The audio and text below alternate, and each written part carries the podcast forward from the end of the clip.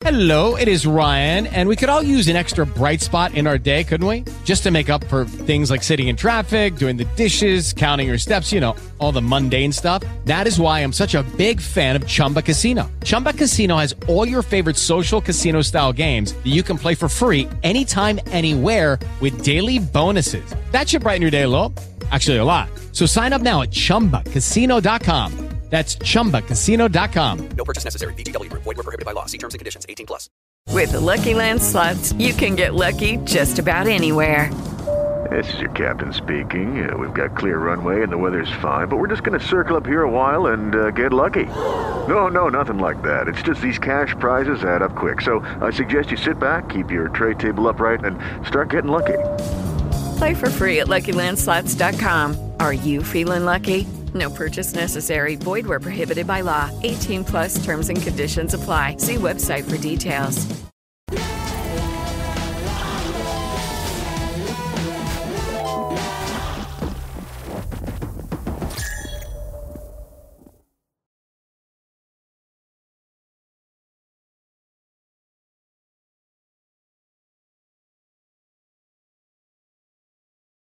Allora, eh, innanzitutto grazie mille della pazienza. Eh, stiamo iniziando con un pelo di ritardo, ma perché siete veramente tantissimi. E allora, io sono Riccardo Primavera, il responsabile contenuti di Italia Music Club e sono felicissimo di darvi il benvenuto a questo primo incontro che inaugura il weekend di lavorare nella musica starter pack, qualcosa che abbiamo fortemente voluto come Italia Music Club, poiché è veramente parte integrante della nostra mission che è quella di supportare l'industria musicale italiana e quindi è importante supportare gli artisti, ma è altrettanto importante supportare chi vuole lavorare in questo mondo, perché eh, per- per- l'ideale sarebbe avere per ogni aspirante artista un aspirante addetto ai lavori, altrimenti non esiste un'industria. E quindi veramente grazie ancora a tutti per aver eh, partecipato così numerosi, a nome mio e di Italia Music Club ovviamente.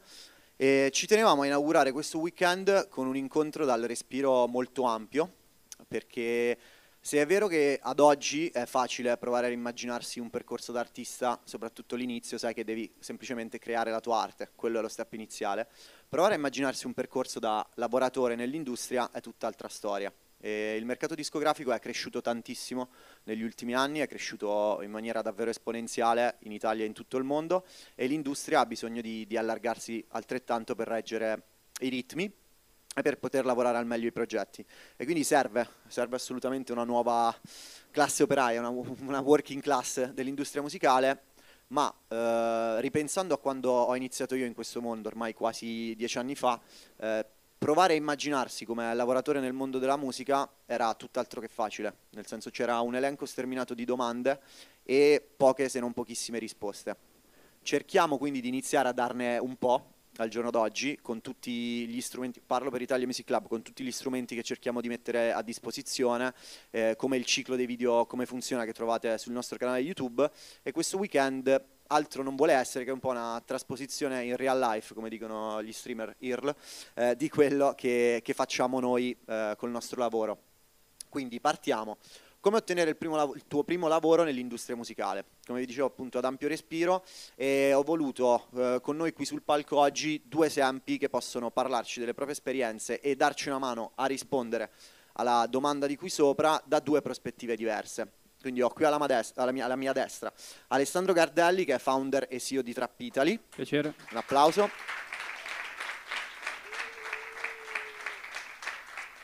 E Stefan Guerciobin che è People Partner per Warner Music Italy.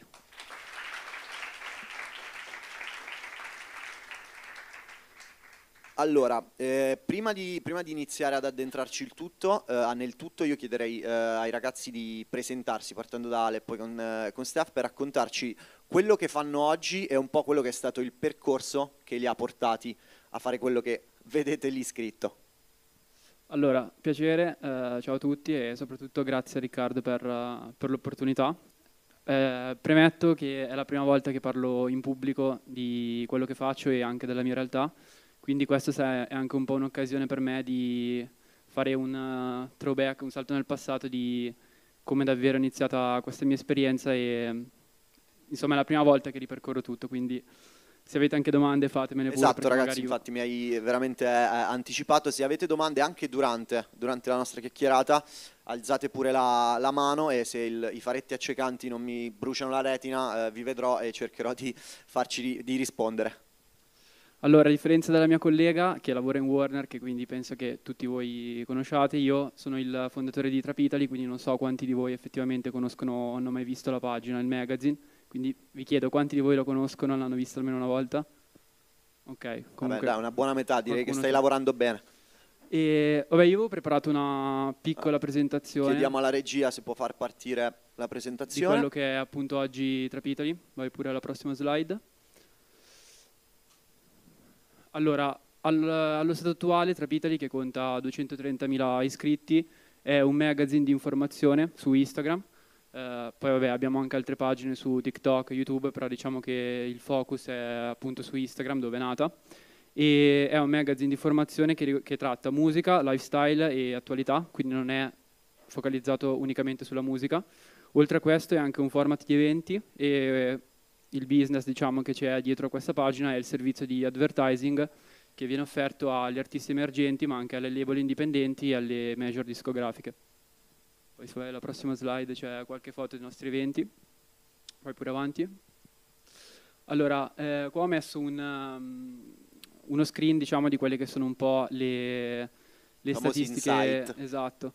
Allora, settimanalmente, mh, cioè, allora, mensilmente raggiungiamo 2 milioni e 790 mila persone ogni, ogni mese con i nostri contenuti, mentre per quanto riguarda il target che segue la pagina, il 58% ha un'età compresa tra i 18 e i 24 anni, il 24% tra i 25 e i 34 e il 9% tra i 13 e i 17. Quindi, nonostante trattiamo comunque un argomento eh, giovanile o comunque dedicato alla generazione Z, siamo riusciti comunque a prenderci una grossa fetta di pubblico che va dai 18 ai 24 anni, quindi ehm, lo considero come un fattore positivo. Beh, assolutamente. Cioè, comunque arrivate un po' a veramente tutte le Esatto. fasce di età. Esatto. Poi se vai alla prossima, prossima slide. Allora, ehm, la linea editoriale è un argomento secondo me molto importante perché è il focus di quello che a mio parere è stato un po' il successo di, di questa pagina. Perché a differenza magari dagli altri magazine che sono nostri competitor, quello che eh, abbiamo cercato di fare noi è non focalizzarci solo sulla musica, ma trattare a 360 quello che è tutto il panorama che gravita intorno a questo mondo. Quindi ehm, oltre alle categorie di, di music abbiamo lifestyle, che appunto tratta di tutto quello che fa da contorno alla vita di un artista o anche di un personaggio che magari non fa musica ma che lavora in questo mondo, che comunque ha a che fare col mondo urban. Poi abbiamo un'altra categoria che è eh, società e business, che tratta notizie di attualità e anche business del futuro. E mh, la parte crime, che sono la preferita da quelli che ci seguono, perché sono tutti fatti di cronaca, soprattutto americani, quindi tutta la scena americana, tutto quello che succede eh, intorno a questo mondo. Games e tecnologia, notizie legate al mondo tecnologico. Intrattenimento, quindi serie tv, film, eventi che hanno a che fare con, con la musica. E mh, la parte editoriale in cui invece andiamo a fare recensioni o interviste ad artisti e qui eh, viene fuori un po' più la parte mh, soggettiva di tutti i ragazzi che fanno parte del nostro team, che al momento sono una decina e sono qua in prima fila, li saluto. E, mh, andiamo pure avanti.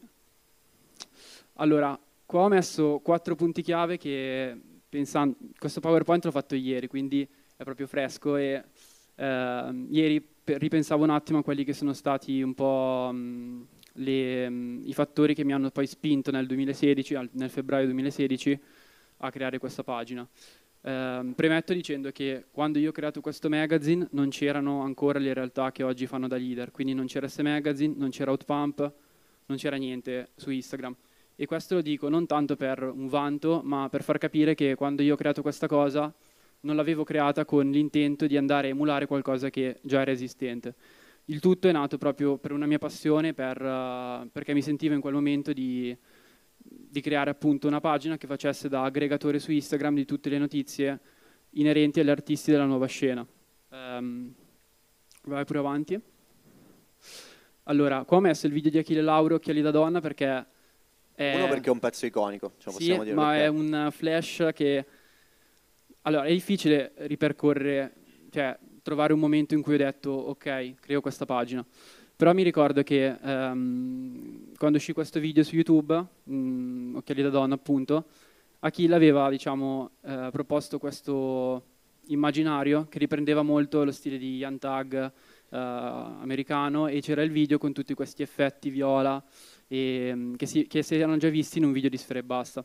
Io già conoscevo Sfere e Basta perché, eh, vabbè è brutto da dire adesso perché siamo comunque in un, in un evento che è sponsorizzato, comunque organizzato dalla SIA e da enti ufficiali, però c'è da dirlo, nel 2015 ovviamente non c'erano le piattaforme streaming, c'era, cioè c'erano ma non erano così utilizzate, Spotify era ancora un livello poco utilizzato, quindi era impossibile comprarsi tutti i dischi in formato fisico, a meno che eri pieno di soldi, però non era il mio caso, e quindi quello che si andava a fare era magari ascoltarsi qualche disco tramite una piattaforma che adesso possiamo citarla perché tanto non c'è più, Marapcana, che era una sorta di... Ah, girato Marapcana, sì ragazzi, esatto. eh, bei ricordi di un tempo che per, per chi... fortuna non c'è più. Esatto, che era una sorta di, mh, di piattaforma in cui si trovavano un po' tutti questi CD e io mi ricordo che quando appunto visitavo questo sito iniziavano a comparire questi, questi artisti come Sfere e Basta, poi c'era Vegas Jones, Milionardo e quindi io già conoscevo questi artisti nel 2015.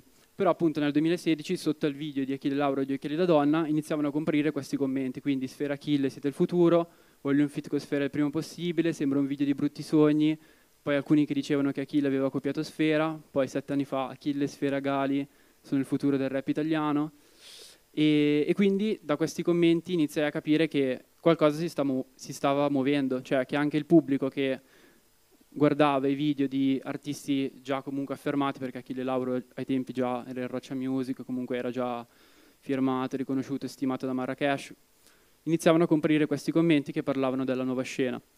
Però su Instagram non c'era nulla che parlava di questi artisti e gli unici blog comunque che c'erano online all'epoca erano Rap Burger o comunque i siti internet che però per il tipo di pubblico che aveva la mia età, quindi eh, pubblico di 18-20 anni era cioè, iniziava era ancora su Facebook comunque il grosso delle informazioni esatto. in termini di, sì, di, sì, di tramite social. gruppi Facebook o blog, però comunque non era così immediata l'informazione. Quindi tra 2015 e 2016 eh, ebbi appunto l'idea di creare una, una, pagina Instagram che facesse da contenitore tutto questo questo mondo di nuovi artisti. Io prima che andiamo avanti ci tengo solo per i nostalgici del rap, non so quanti ce ne sono in sala su YouTube, che Teo Guepec è stata un'istituzione per anni, eh, no, non ho Grande. ancora idea di chi sia, però veramente eh, ci ha regalato momenti indimenticabili. Detta questa stronzata Vero. ovviamente vai pure avanti. Andiamo pure avanti. Ecco, allora qua volevo far vedere infatti l'evoluzione grafica che ha avuto la pagina tra il 2016, quindi questo post che era praticamente nessun tipo di... Nessun, cioè non c'era nessun tipo di grafica, nessun tipo di preparazione, a quello che è invece oggi, quindi un, una grafica con, ovviamente lavorata con, con Photoshop Illustrator, con una categoria e poi tutta la descrizione che qua non si vede. Quindi far vedere come è partito come un semplice repost di un contenuto, quindi andare a prendere quello che pubblicava l'artista e riproporlo, ad oggi che invece c'è dietro una, un discorso di editorialità e quindi di eh, studiare effettivamente cosa pubblicare, perché pubblicarlo. E, mh, a proposito di questo ci tenevo a dire che mh, mm, un altro dei motivi per cui è nata poi la pagina è che secondo me nel 2015 e 2016 c'è stato un cambiamento fondamentale, cioè eh, l'artista non veniva più visto semplicemente come artista che faceva musica e pubblicava un disco, ma c'era proprio un interessamento al vedere quello che l'artista faceva durante la sua quotidianità e durante la vita di tutti i giorni. Infatti se ripensiamo a tutto, a tutto il fenomeno d'Arpolo Gang, Sfere Basta, tutti quegli artisti lì, mh, pubblicavano su Instagram quotidianamente storie di quello che facevano ed è quello secondo me il tassello fondamentale che ha fatto poi innamorare tutta la nostra generazione a quei personaggi, prima ancora della loro musica, cioè la vicinanza proprio all'artista. E proprio per questo motivo secondo me serviva avvicinare e, e raggruppare tutto quello che facevano in una, in una piattaforma.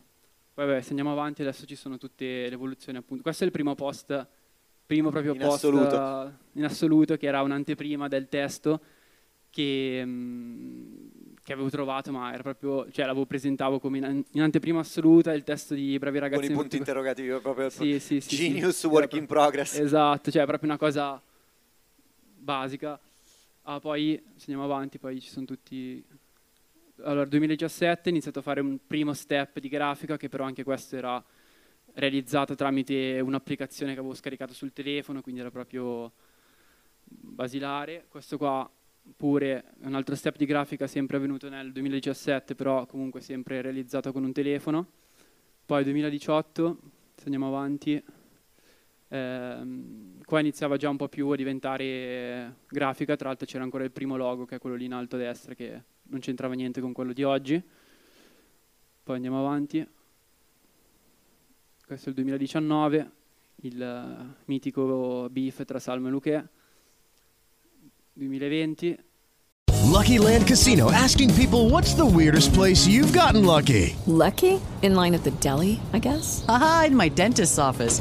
More than once, actually. Do I have to say? Yes, you do. In the car before my kids' PTA meeting. Really? Yes. Excuse me, what's the weirdest place you've gotten lucky? I never win and tell. Well, there you have it. You can get lucky anywhere playing at LuckyLandSlots.com. Play for free right now. Are you feeling lucky? No purchase necessary. Void where prohibited by law. 18 plus. Terms and conditions apply. See website for details.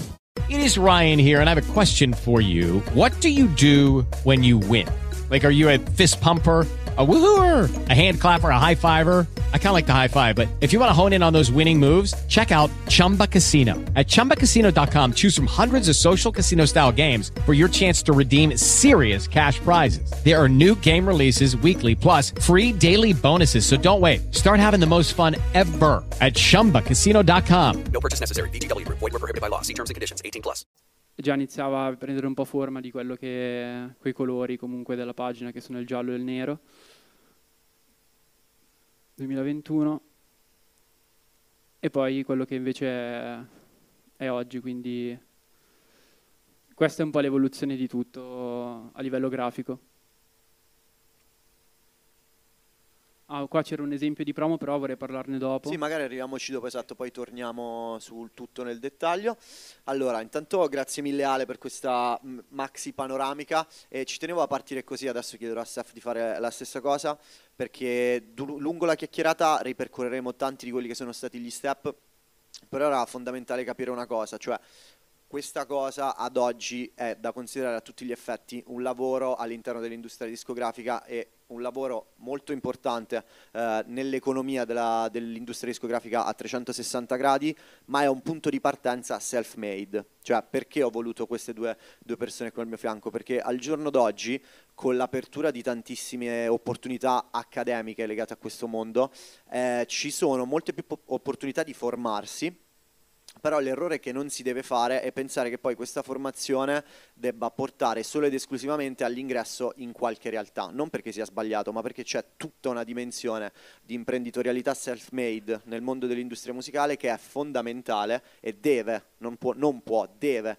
affiancare quella invece più eh, articolata istituzionalizzata di realtà che possono essere le major, ma che possono essere anche eh, grandi uffici stampa, grandi agenzie di promozione. Serve che questi mondi coesistano e spesso e volentieri partire da qualcosa di proprio, qualcosa di self-made, come ha fatto Ale ai tempi, permette di fare degli step di percorso che poi si riveleranno utilissimi a prescindere da quale sia la dimensione in cui si vuole restare. Quindi poi andando avanti ovviamente metteremo un po' a confronto eh, questi due tipi di realtà e due esperienze, però ci tenevo a puntualizzare quanto sia importante muoversi e partire in autonomia. Detto ciò, invece, adesso arriviamo all'altra ospite, arriviamo a Steph. Eh, allora, People Partner di Warner Music Italy. Ovviamente qui parliamo di eh, job title e gerghi anche proprio da, da, in, da industria, da, da, grande azienda. Quindi ti chiederei un po' di spiegare effettivamente qual è stato il tuo percorso e come sei arrivata in Warner, ma poi andremo ad approfondire, e che cosa fa a tutti gli effetti un People Partner. Eh, buongiorno a tutti, è bellissimo vedere questa sala piena. Uh, mette un po' di tipo ansia forse. allora, il mio percorso nella musica è iniziato quest'anno, però il mio pro- percorso professionale nell'ambito di, di Pipo, che, è, che, sono risorse umane, ma non mi piace riferire uh, a questo lavoro in questo modo. inizia nel 2010, gli anni in cui um, Alessandro ha raccontato in un modo più approfondito però probabilmente gli anni più brutti a livello di pirateria. Io sono brasiliana che è uno dei mercati dove, cioè, uno dei mercati dove veramente la pirateria era molto molto grande, quindi tra le principali crisi del settore uh, discografico e editoriale. Quindi quando ho iniziato la mia carriera non esisteva la possibilità di, di lavorare in, un, in, una casa discografica. Um, e quindi ho fatto tutto un percorso più nell'industria tech e digital. E questa è stata la cosa più bella perché ad oggi uh, è questo che mi ha aperto la porta per entrare in Warner quest'anno. E anche giustamente le evoluzioni tecnologiche che hanno un po' dis- disrotto l'industria hanno permesso che questo settore potesse crescere tanto quanto cresce oggi. Quindi lo streaming e, e tante altre cose hanno permesso che, che oggi, tanto da un punto di vista di organizzazione di festival quanto ufficio stampa, quanto le proprie case discografiche, le case di, di editorie, possono assumere più persone all'interno del, uh, della forza di lavoro, quindi come dipendenti oppure come collaboratori freelancer.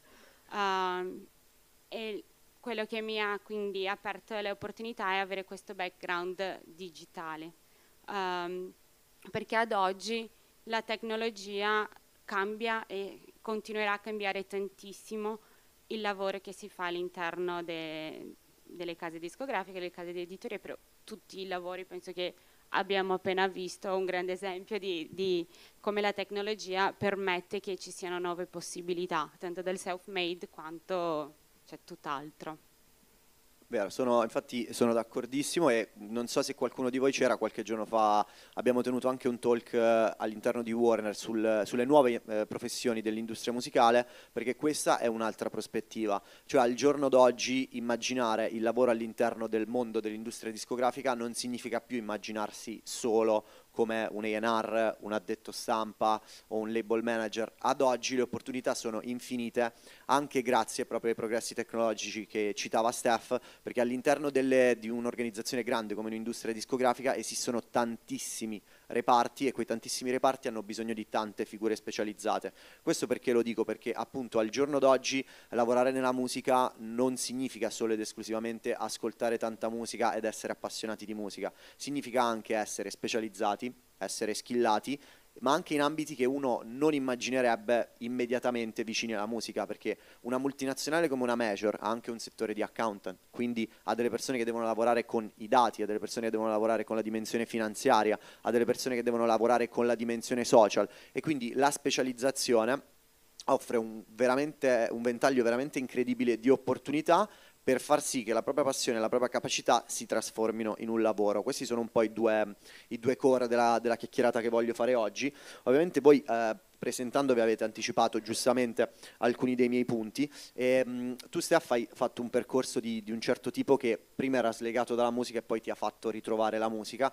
Eh, tu invece Ale appunto hai fatto quelli che sono un po' gli step tradizionali eh, quando ci si getta in un'avventura di questo tipo da self-made, cioè eh, la cosiddetta gavetta, che ci tengo anche a precisare, a differenza di quello che qualcuno ha detto a livello istituzionale nei giorni scorsi, non si tratta di un periodo di umiliazione. Mi piacerebbe specificare che lavorare duro e fare la gavetta non significa farsi umiliare, le due cose sono ben diverse. Questa ovviamente è un'osservazione a titolo personale, però ci terrei a, a specificare la differenza tra queste cose e vorrei affrontare con te proprio il discorso della gavetta perché lo hai fatto. Cioè tu hai avviato il progetto Trap Italy per passione Ecco. Infatti ci tenevo anche a aggiungere che ehm, questa cosa proprio è nata senza pensare all'ottica del business che c'è oggi.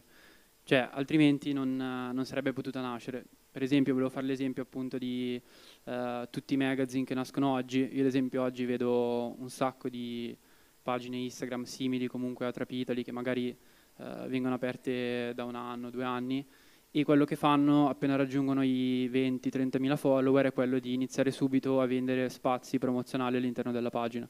Questo secondo me è completamente sbagliato e non è stato in nessun modo il percorso che ho fatto io. Cioè io ho fatto ormai il magazine esiste dal 2016, però io ho fatto i primi tre anni semplicemente a riportare contenuti senza guadagnare assolutamente nulla da questa cosa.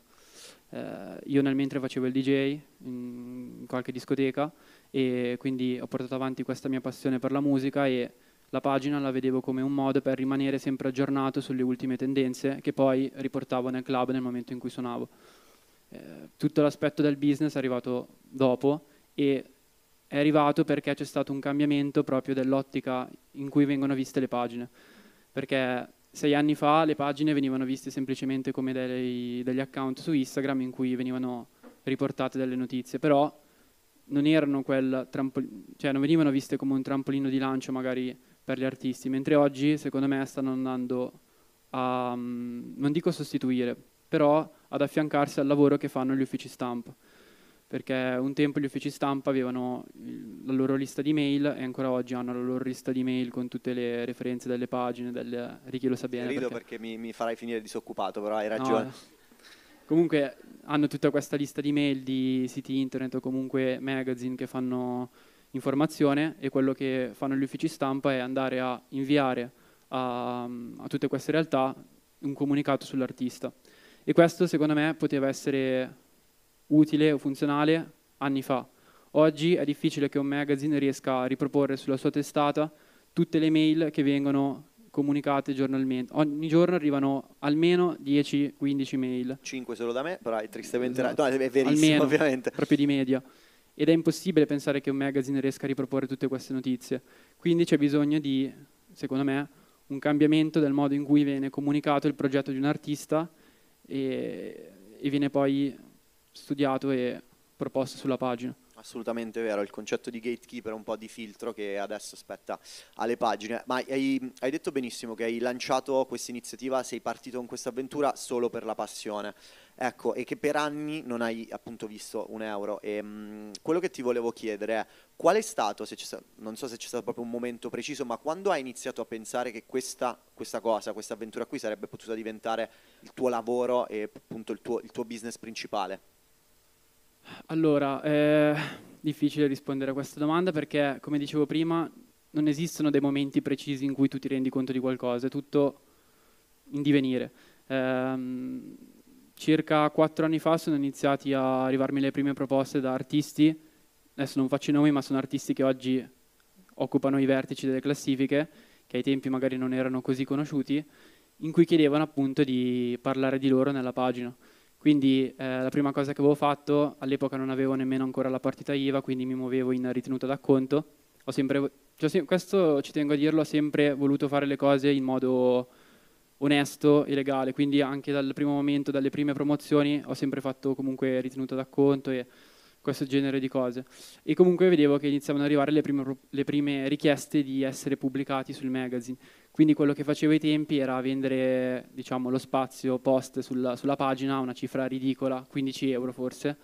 E tantissimi artisti che oggi voi conoscete benissimo sono passati da Trapitali chiedendomi di pubblicare una, un'anteprima, ad esempio, del loro nuovo video, di parlare della, della loro uscita.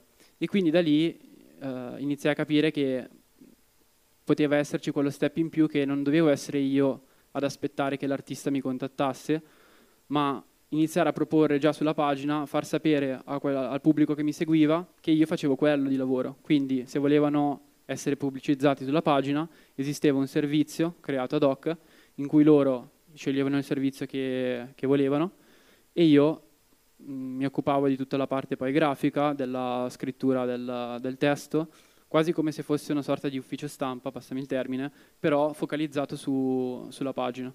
Quindi penso che sia stato quello il momento in cui ho capito che poteva, poteva diventare un lavoro. Però ci tengo a dire che inizialmente ovviamente le etichette non mi cagavano di striscio, cioè nel senso non c'era Sony e Universal che venivano a chiedermi il contenuto per il loro artista. Quelli erano più contenuti che eh, venivano pubblicati di default, cioè io di un artista big dovevo parlarne per forza senza che venissi pagato per farlo, perché era scontato il fatto che io ne parlassi. Quindi inizialmente sono partito con gli artisti emergenti e con le label, con le label indipendenti. Poi negli ultimi due anni invece ho iniziato a, a lavorare anche con realtà grosse come tutte le major di oggi e quindi mh, questa è stata un po' il- l'evoluzione. No, sono step importanti anche perché qui mi permetti di parlare di un altro argomento che è la, la pazienza, in senso assoluto, eh, che mh, eh, magari quando si iniziano a fare queste cose con lo slancio di, di chi è giovane, perché di solito ci si auspica che far partire iniziative del genere lo si faccia anche quando l'energia, la forza e la passione sono quelle giovanili, non bisogna avere la fretta di monetizzare o l'ossessione di Quello trasformare. Esatto, infatti volevo proprio sottolineare quello che hai detto tu, eh, perché in questo modo le cose vanno come devono andare, gli step si fanno eh, nell'ordine in cui vanno fatte, va fatti, e la cosiddetta gavetta, questa parola che sembra significare tutto e nulla, eh, altro non è che un percorso che ti permette prima di tutto di fare esperienze e tramite queste esperienze di affinare le tue capacità, che sono due aspetti fondamentali eh, per lavorare ovviamente in qualunque ambito del mondo, ma a maggior ragione nel mondo dell'indust- eh, dell'industria discografica perché bisogna ricordarsi che eh, non vorrei definirlo un mondo elitario perché poi sembra una percezione sbagliata del termine che ci siano chissà quali barriere all'ingresso, però è comunque un'industria tipica rispetto, so, al mondo della produzione industriale di automobili, per fare un esempio a caso. E quindi questo connubio tra esperienza e, e capacità teoriche, conoscenze teoriche è davvero fondamentale. E qui infatti eh, colgo la palla al balzo e chiedo a te Steph che per il lavoro che fai, mh, per la posizione che ricopri, ti confronti spesso e volentieri con ragazzi che vogliono entrare in questo mondo, con aspiranti addetti ai lavori, chi lo sa, magari si confronterà presto con qualcuno di voi. E quello che dico io è che voglio chiederti è quanto, impo- quanto è importante il giusto equilibrio tra esperienza pratica e capacità teoriche quando si vuole provare a iniziare un'avventura in una realtà delle dimensioni di Warner o di una major in generale. Ok. Bella domanda. Allora, dipende dalla posizione e da in aperto tipo questo momento mi sa che Warner ha Head of A&R eh, eh, come una posizione aperta ricevo dei curricoli di persone con zero esperienza quindi ovviamente lì non posso considerare um, e quindi prima cosa è qual è la posizione aperta o qual è la posizione che aspirate di, di fare. Um, la preparazione teorica penso che ogni volta in più diventa importante oppure diventa anche un mezzo per entrare nella, nell'industria. Um, quindi per, prendo un po' di tempo per parlare dell'esperienza teorica, cioè facciamo, uh, ragioniamo che questa industria storicamente è stata fatta di persone appassionate per la musica con magari meno uh, preparazione teorica. Um, oggi è tutto un altro sistema, è tutto un altro meccanismo. Quindi se pensiamo a almeno dieci anni fa, quando la digitalizzazione, cioè l'esplosione di Spotify, Apple Music, iTunes, tutte queste cose hanno iniziato a cambiare le dinamiche, le prime persone che avevano questo tipo di competenze non, è, non venivano dall'industria discografica.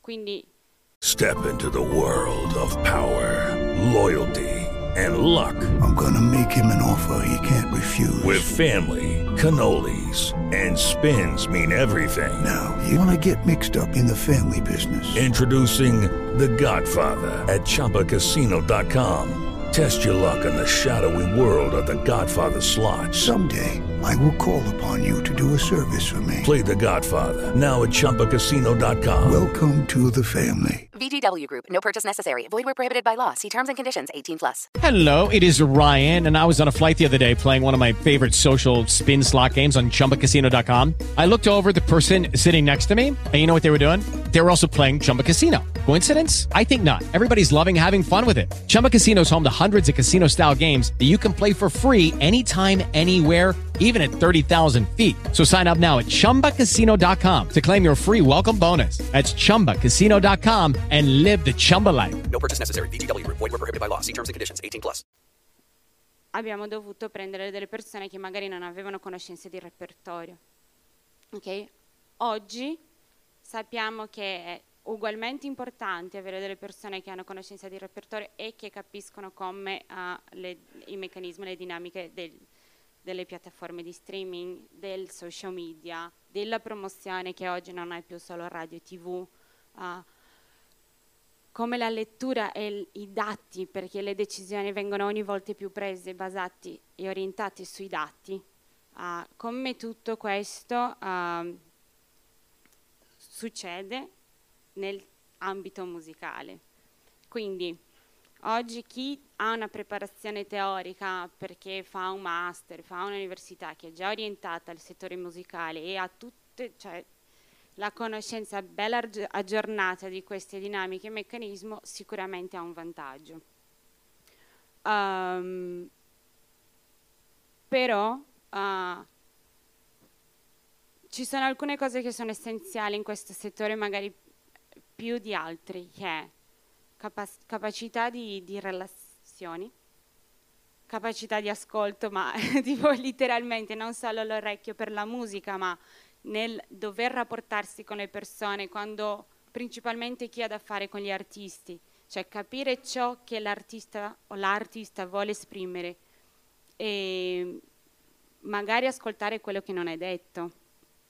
Uh, e penso che questi sono elementi che vanno costruiti con l'esperienza.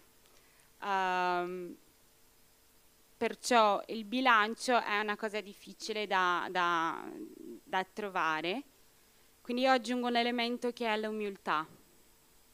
Uh, qua non voglio sminuire nessuno né, nessuna esperienza, però quello che vedo spesso è che magari chi ha organizzato un festival nel paese o ha tipo lavorato con un artista che ha tipo 10 stream o 25 followers, si propone a noi come una persona con molta esperienza. E, no, cioè, sicuramente sono esperienze che arricchiscono, che probabilmente piene di ostacoli e di difficoltà, quindi belle esperienze. Ma quando parliamo di una major è tutta un'altra realtà. E la dimensione di, di, del lavoro che si fa in una major è altro. Quindi questa esperienza ancora cioè, è una da una persona che sta iniziando o praticamente non ha veramente un'esperienza così rilevante per proporsi per una posizione più senior. Spero di aver reso... Sì, sì. Ah, infatti ci tenevo anche a... Ah, vedo che... Sì, certo. Assolutamente, prego.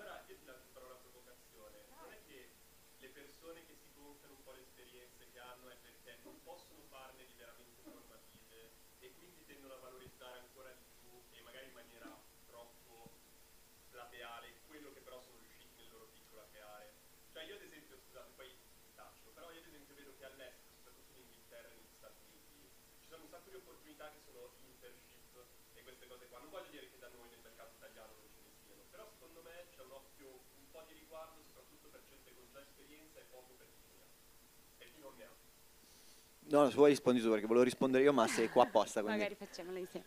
Allora, eh, di sicuro, e dobbiamo riportare tutto anche al nostro contesto. Stati Uniti e Regno Unito sono dei mercati più grandi, quindi ovviamente ci sono molto più lavoratori in questa industria che quello che abbiamo in Italia. Poi, uh, burocraticamente, come questi paesi funzionano, perché anche per avere delle stagiste, eh, a seconda della quantità di dipendenti che un'azienda ha, quindi qua al di là di, di, di una casa discografica, c'è un limite di quanti stagisti puoi avere. Poi noi ci teniamo molto alle persone che portiamo dentro, poter dare l'opportunità poi di veramente avere un, un contratto a fine stage e sono molto fiera di dire che tutti gli stagisti che abbiamo avuto in quest'anno sono poi diventati dipendenti. Però non sto qua per vantarmi e dire che Warner è, è, incredibile. Però quello che voglio dire è che quando questo non accade, poi um, per leggi dobbiamo ridurre le possibilità di stage. Okay? Quindi diventa una, un, una dinamica difficile. E riportiamo anche al fatto che sono stati gli ultimi anni che l'economia ci ha permesso anche di um, assumere più persone. Quindi non ti rispondo perché non penso neanche che era una domanda, um, però penso che è importante contestualizzare. Però se posso, e qui aggiungo io il, il ti spiego anche il perché, sottolineo di nuovo, ho voluto proprio questi due approcci e un tipo di talk impostato così, perché se, a parte il discorso ovvissimo che ha fatto lei sulle dimensioni dell'industria, che anche solo in termini di inter- internazionalizzazione e esportazione, Stati Uniti e Regno Unito ovviamente giocano non un altro campionato ma un altro sport rispetto a noi e quindi c'è proprio una questione di spazi molto più grandi dei nostri. Quello che ho voluto sottolineare, invitando Alessandro e partendo da, dall'esperienza di Trappitari e proprio dal suo racconto, è che tantissime di quelle esperienze formative di cui parliamo, che, che, che, si possono fare senza bisogno di gonfiare quelle poche che sono state fatte, sono come la sua. Cioè, eh, se ad oggi si fa un giro all'interno non solo di una casa discografica, ma di tante realtà fermate all'interno del mondo dell'industria musicale, tutti gli addetti ai lavori che stanno tra i 25, i 30 e i 35 anni hanno un curriculum che per la prima parte, per un grosso blocco di esperienze, è fatto da avventure, lavori, e attività simili a quella che ha fatto Alessandro Contrappitali, a quella che può fare un ragazzo che decide di aprire un, um, che decide di iniziare a organizzare, a organizzare eventi, che decide di, organizza, di, iniziare a fare l'ufficio stampa, che, de- che decide di iniziare a fare il redattore, cioè le esperienze fatte da soli e fatte con criterio, perché poi come, se, come evidenziava anche benissimo lui, arrivare a 20.000 follower, aprire un magazine e iniziare a chiedere soldi per qualunque cosa sul lungo probabilmente non significa distruggere, non significa sviluppare quel tipo di esperienza, ma fare quello che ha fatto lui ed è un percorso che tutti possono fare, perché ad oggi veramente le soglie di sbarramento per iniziare a cimentarsi con lavori nel mondo dell'industria discografica non sono più quelle di vent'anni fa.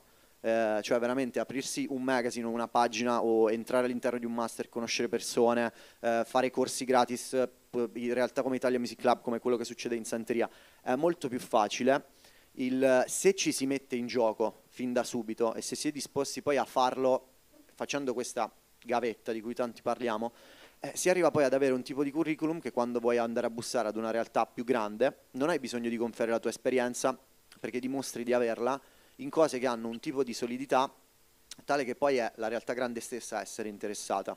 Faccio, ho fatto questa... Ma, ma so che era, voleva... No, no, no, anzi, anzi, è proprio perché, perché è un argomento che mi sta molto a cuore quello del, perché appunto vedo questa sala eh, gremita e quindi sono sicuro che tanti di voi, se non tutti, vogliano davvero lavorare in questo mondo e una delle conclusioni a cui volevo arrivare col talk, ci siamo arrivati prima, è che se non si parte con, con la voglia in maniera autonoma, ma si, si vuole partire già con degli step di un certo tipo, come possono essere quelli di lavorare in major, diventa tutto più complicato. E lo dico anche forte di un'esperienza come la mia, che ho iniziato quasi dieci anni fa, in cui non c'era neanche l'idea che potesse diventare un lavoro. E quindi forse proprio per quello, per chi non ha, non ha mollato, eh, per caso, per fortuna, poi l'opportunità che diventasse un lavoro si è manifestata davvero concretamente. Eh, detto ciò, adesso sta diventando tutto troppo solenne troppo presto, perché non volevo già arrivare alla parte in cui sembra che si stiano dando lezioni di vita quando non siamo qui a farlo, per carità. In realtà vorrei tornare al tuo comunque grazie mille ovviamente dell'intervento e ragazzi siete veramente più che, cioè, più che invitati a alzare la mano quando volete chiedere eh, qualunque cosa soprattutto ai nostri ospiti. Io non vorrei fare più interventi così mi, taglio, mi morderò la lingua. Ma invece vorrei arrivare un po' a parlare di quello che voi fate adesso anche per dare un'idea a, um, ai ragazzi di alcune delle opportunità che ci sarebbero. E la prendo molto larga però vi chiedo partendo da Ale com'è un po' la vostra giornata tipo oggi da lavoratore di questa industria. Ok, te la racconto prima, però volevo concludere in realtà quello che hai detto prima vai. tu, eh, perché abbiamo sempre parlato durante questo talk delle passioni come eh, una cosa positiva, però in realtà quello che ho visto io in questi anni è che in alcuni casi le passioni ti portano anche ad avere grosse delusioni, e adesso vi spiego perché. Quando io ho iniziato a, mm, con questo magazine ero prima di tutto, come ho già detto più volte, un appassionato di questa musica e quindi anche le persone che vedevo che lavoravano in questo settore da fuori, quindi da spettatore, da appassionato di, di musica, per me erano delle divinità e delle persone bellissime sia eticamente dal punto di vista lavorativo sia come persone.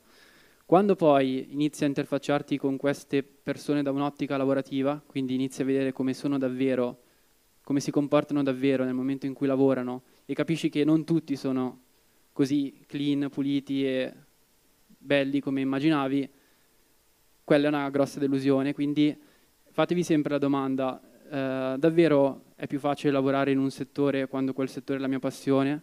oppure è più facile lavorare in un settore quando quella cosa che sto facendo non è la mia passione. Cioè questo è un dilemma che in tanti si pongono e che ancora oggi io n- non sono riuscito a rispondere, eh, però mettetevi in testa che n- non saranno solo eh, belle esperienze o cose positive, ci saranno anche grosse appunto io volevo alleggerire il tono, invece abbiamo rimesso un'altra mazza, però è- No, in realtà è vero, no, è verissimo. Cioè, ci tengo a dirlo perché è la realtà dei fatti, nel senso, secondo me bisogna dire le cose come effettivamente sono. Cioè, adesso non voglio fare nomi, però faccio un esempio. Abbiamo fatto un format con, eh, in collaborazione con Havana Club l'anno scorso, ehm, in cui sostanzialmente andavamo a intervistare addetti ai lavori, artisti e persone che ruotano attorno al mondo dell'hip hop italiano. Quindi sono venuti un sacco di, di ospiti come Alessandro Borgia, Le Punte Basta, eh, è venuto Dref Gold, Drillionaire, ehm, Late Milk, un sacco di addetti ai lavori. E tanti invece che, a cui magari avevamo chiesto di partecipare si sono tirati indietro, non tanto per una mancanza di tempo, ma perché magari in quel momento quel- quell'intervento loro non potevamo permettercelo, cioè non c'erano abbastanza fondi per finanziare la cosa, quando si trattava di un'intervista di un'ora. E poi magari sento quella stessa persona che quando va a fare l'intervista da S Magazine dice ragazzi dovete mettervi in gioco, non, ehm, non abbiate paura di chiedere, di... e poi in realtà, nella, cioè, nella realtà dei fatti, sono poi quelle persone che si tirano indietro quando c'è da dare un aiuto a quelli che stanno effettivamente provando a creare qualcosa da, da zero. Quindi non è tutto come sembra. Sì, mondo- ma poi magari qua possiamo allargarla davvero e dire che è un po' come in qualunque lavoro in generale nella vita, nel senso che i sì e i no fanno parte del percorso e, e sì, anche i no probabilmente faranno parte del, per- del vostro percorso, ma come fanno parte del, del percorso di tutti. Eh, il punto è poi sapere, so che sembra una frase da giudice di X Factor, detta così, però davvero imparare a fare tesoro anche, anche dei no e capire bene perché sono arrivati, cioè dove, dove finisce il vostro limite dove inizia la scelta di chi, di chi vi ha detto no, in modo da, da capire anche lì come può cambiare il, il vostro percorso, come può evolversi, perché provate anche a immaginare una- un trafiletto eh, infinito di sì e probabilmente c'è una dimensione della vostra crescita umana e professionale che non arriverà. Step into the world of power, loyalty, and luck. I'm gonna make him an offer he can't refuse. With family, cannolis, and spins mean everything. Now, you wanna get mixed up in the family business. Introducing The Godfather at ChumbaCasino.com. Test your luck in the shadowy world of The Godfather slot. Someday, I will call upon you to do a service for me. Play The Godfather now at ChumbaCasino.com. Welcome to the family. VGW Group. No purchase necessary. Void where prohibited by law. See terms and conditions. 18 plus. Oppure magari dopo veramente tantissimi sì arriva il primo no, magari arriva avanti nel percorso, non avete idea di come gestirlo e crolla il castello di carte. Eh, quindi grazie mille E Ale di soprattutto aver... secondo me è importante non forzare quei no, cioè nel momento in cui una persona vi dice no, non prenderla troppo sul personale e continuare a chiedere a quella persona perché ha detto no, ma piuttosto continuare a lavorare per fare in modo che sia un domani quella persona che viene da te senza che tu glielo chiedi. Cioè quello deve essere l'obiettivo secondo me. Esatto, poi chiederemo anche a Steph come incassare al meglio un no ad un colloquio di lavoro, ma eh, detto questo, esatto, vorrei tornare appunto a quello che ti chiedevo Ale, poi anche tu Steph, come funziona una... Come, Com'è una giornata tipo a livello lavorativo e quali tipo di skill e di capacità vi siete resi conto che sono fondamentali per fare quello che fate? Allora, eh, parto col dire che quello che viene fatto oggi sul magazine, vabbè, io, un- dietro al magazine c'è un team di 10 persone, però sono tutti comunque o lavoratori o studenti, quindi ovviamente eh, durante la giornata non possono permettersi di dedicare troppo tempo a questa cosa del magazine. Quindi allo stato attuale delle cose, eh, gran parte del lavoro viene fatto direttamente da me e sono io che mi occupo in prima persona sia dalla parte della, della creazione dei contenuti, quindi tutto quello che è il lato grafico e di scrittura degli articoli, sia di tutto quello che è il lato finanziario, quindi ehm, gestione dei clienti, eh, creazione delle fatture. eh, quindi ci sono un sacco di aspetti che, che vanno considerati.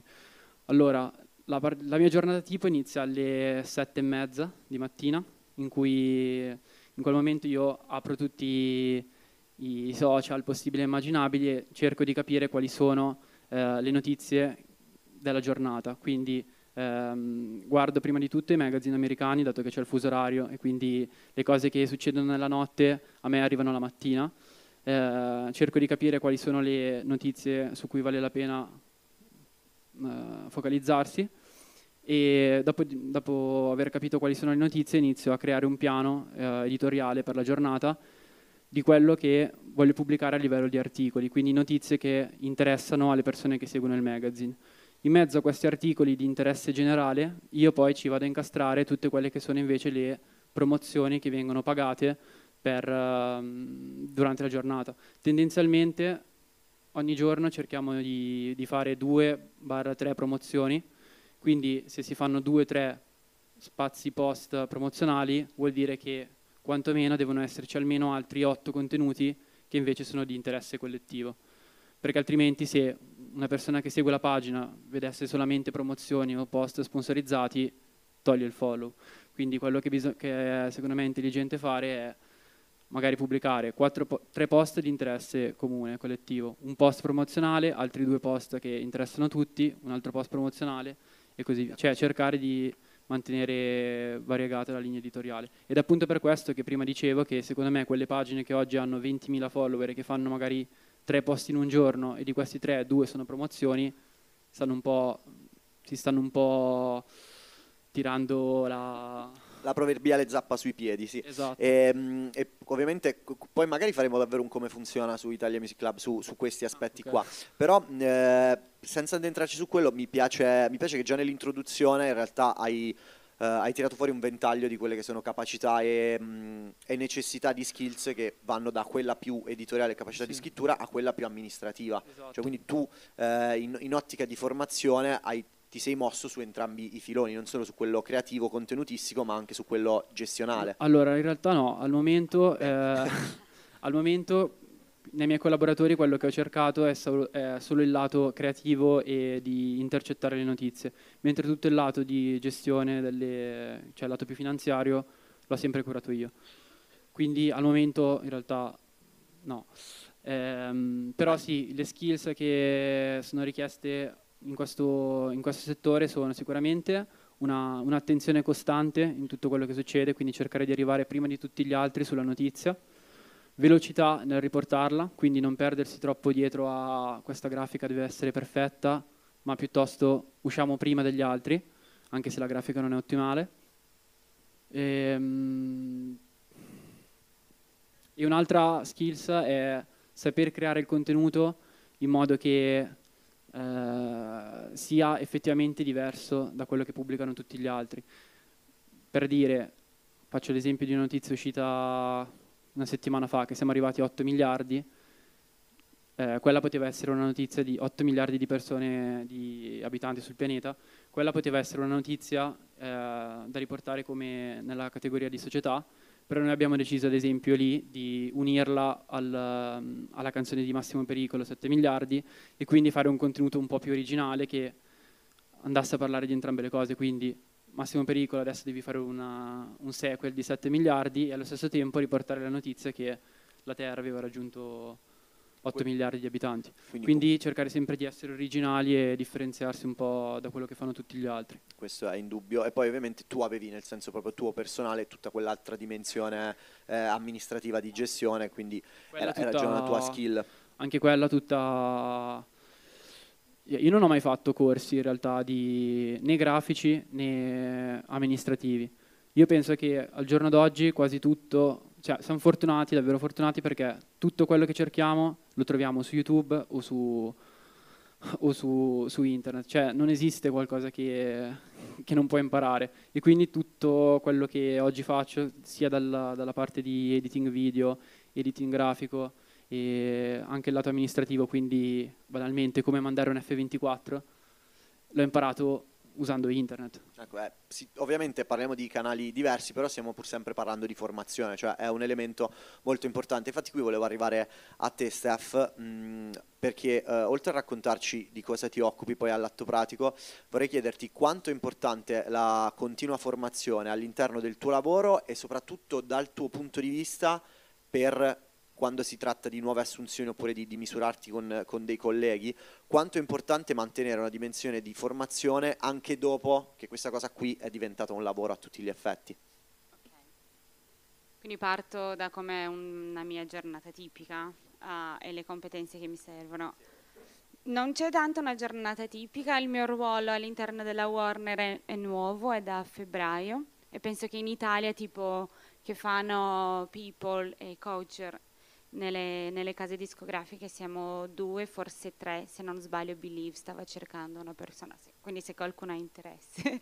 um, quindi quello che voglio dire è, è ancora una cosa molto in costruzione. Uh, una grande parte del mio lavoro è essere in rapporto con le persone, quindi capire sono le, eh, cosa sta succedendo, quali sono le necessità, uh, cercando di trovare anche un modo molto specifico e originale, unico alla Warner, di lavorare l'ambiente del lavoro, che tipo di, di, di dinamiche vogliamo avere tra di noi, che tipo di cose ci, come vogliamo prendere le decisioni, come vogliamo far emergere le migliori idee.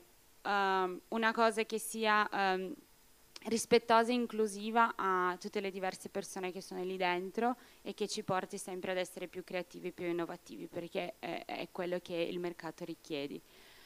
E quindi le mie giornate tipiche parlando con le persone, provando a trovare un senso e strutturare un lavoro da fare che va tanto in linea con la formazione. Quindi um, me oggi cosa mi serve? Mi serve imparare molto su questo settore perché quello che facevo prima mi aiuta fino a un certo punto. Se io non capisco bene cosa fa una persona che lavora con promozione, come posso essere di aiuto per dire ok, è questo che ti serve dal punto di vista di sviluppo di nuove competenze. Um, quindi su quello che mi sto puntando, credo che è essenziale per tutte le persone pensare alla formazione perché oggi una, una grande parte del mio lavoro anche con la leadership eh, della Warner nel uh, aiutare a cambiare un po' un mindset di tutti, cioè parlavo un po' prima con una persona che sta facendo un master e che alcuni dei, degli insegnanti del master dicono, cioè criticano alcune figure tipo ENR, che le ENR di oggi non è come una volta. E magari cioè, chi fa questo lavoro da tanto tempo ha una visione romantica di come le cose erano prime, però cioè, siamo in un altro tempo, in un altro anno e come si fa il lavoro è cambiato. Quindi so che sto girando un po', andando dappertutto, però quello che voglio dire è una parte del mio lavoro e una parte del lavoro di tutti è quella di essere al massimo possibile aggiornato per essere rilevanti, perché altrimenti andiamo sulle abitudini di come le cose sono sempre state fatte e magari perdiamo le opportunità per essere, cioè, per trovare come le cose dovranno essere fatte in futuro, quindi lo sguardo molto verso il futuro. Per questo la formazione è, è, è quasi come acqua e aria in come realtà. Sì. No, è vero, quanti A&R si saranno sentiti dire non sei più quello di Mifist, però è, è vero che cioè, è, è, fondamentale questo discorso ed è assolutamente applicabile anche appunto a quello che, che, fa, che hai fatto tu al tuo percorso, perché se qualcuno ti dicesse eh, oggi, no, io mi sto approcciando al mondo del, di, del giornalismo delle pagine e ti dice nel 2022 voglio farlo come lo facevi tu nel 2016, cioè, sei completamente fuori tempo, sei anacronistico e non stai ragionando in ottica parlo proprio in termini pratici, sì, sì. cioè di farlo come lo hai fatto tu nel 2016. Ma poi secondo me nel momento in cui vuoi essere davvero appetibile a una realtà grossa discografica, non devi tanto ragionare in ok, c'è quel modello vincente, devo cercare di replicarlo e farlo mio. Piuttosto devi cercare di sforzarti a pensare a un modo diverso da come lo stanno facendo tutti e per renderti effettivamente innovativo e interessante una realtà discografica. Perché, ad esempio, ehm, uno che oggi vuole aprire un magazine è molto più difficile rispetto che farlo nel 2016, perché nel 2016 non ce n'erano e oggi è pieno. Quindi magari se io fossi un ragazzo che oggi vuole fare editoria o comunque informazione musicale in questo mondo, ad esempio non aprirei un magazine su Instagram, ma proverei a fare ad esempio, qua svelo qualche, magari qualche, Vai, mi rubate Gerbaldi. l'idea, Eh. vabbè. Posso, posso- perché Certo. tipo io penso che per tutti oggi alcune cose servono, tipo se faccio la, la contabilità, arriviamo a te un attimino. No, perdonami, purtroppo eh, non è facile vedervi. Se faccio la contabilità, no? ah, comunque sto lavorando con numeri, magari le persone che non lavorano con numeri devono saper capire in modo anche molto veloce, perché il mondo di oggi è veloce, que- cioè il mio quindi. Ah, dove voglio arrivare con questo? Io penso che per tutte le persone, indipendentemente dal ruolo che fanno, in che industria sono, alcune competenze sono cioè, trasversali e fondamentali, che è capacità di interpretazione di dati, però più che altro saper raccontare una storia, quello che i dati stanno dicendo, perché guardare i numeri tutti possiamo fare, però cioè, interpretarli in un modo che è anche contestuale e, e- e- e- saper arrivare a diverse persone che non hanno la stessa base di conoscenza di te, questo è fondamentale. Quindi conoscenza dei dati, capacità un po' di marketing, tipo io penso che le cose che voglio fare all'interno della Warner, le- voglio che le persone vogliano fare, oppure ricevere delle application per una posizione non solo perché tutti vogliono entrare in questo settore, ma perché facciamo tipo una, una mm, pubblicazione di offerte di lavoro? Che figa, che cazzo io lo voglio fare, cioè che racconti com'è l'esperienza lì dentro, genuina, quindi creare un ambiente che l'esperienza è figa, eh, ma che questo sia anche ehm, trasmesso attraverso un'offerta di lavoro che non sia tipo statica e tutta brutta lì su alcuni portali che non, non dirò nomi.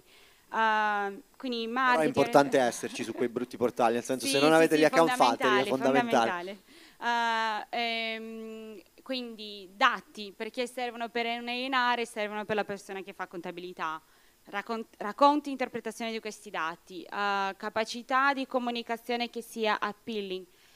E aggiungo un'altra cosa che tipo saper costruire esperienze, uh, che possono essere esperienze fisiche, cioè un festival, no? Com'è dal momento in cui la persona impara che c'è un festival al dover comprare il biglietto che non sia una rottura di, insomma, eh, una, una, eh, dispiacevole, um, a eh, arrivo al festival e tutto mi trasmette quella stessa esperienza in modo molto coerente, a un'esperienza digitale, a un'esperienza di voglio scoprire un artista, cioè questo è l'album dell'artista e dal canale di comunicazione al tipo di evento di promozione e lancio, alla scelta di parole per raccontare quell'album, tutto trasmetta una stessa esperienza, che arriva all'emozione delle persone e che, eh, e che comunque sia molto co- coerente con, con la, la- la visione ampia di, di- di quello che si sta costruendo. Quindi anche appunto una... Sì, certo, allora ce n'erano due, forse c'era prima, ok, ne vedo tre a triangolo, uno, due, tre, allora vai.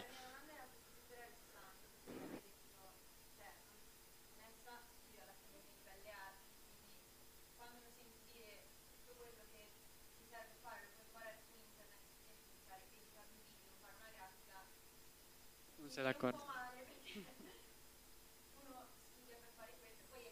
Sì, no, beh, adesso. Non intendevo dire che tutti i corsi sono... Cioè,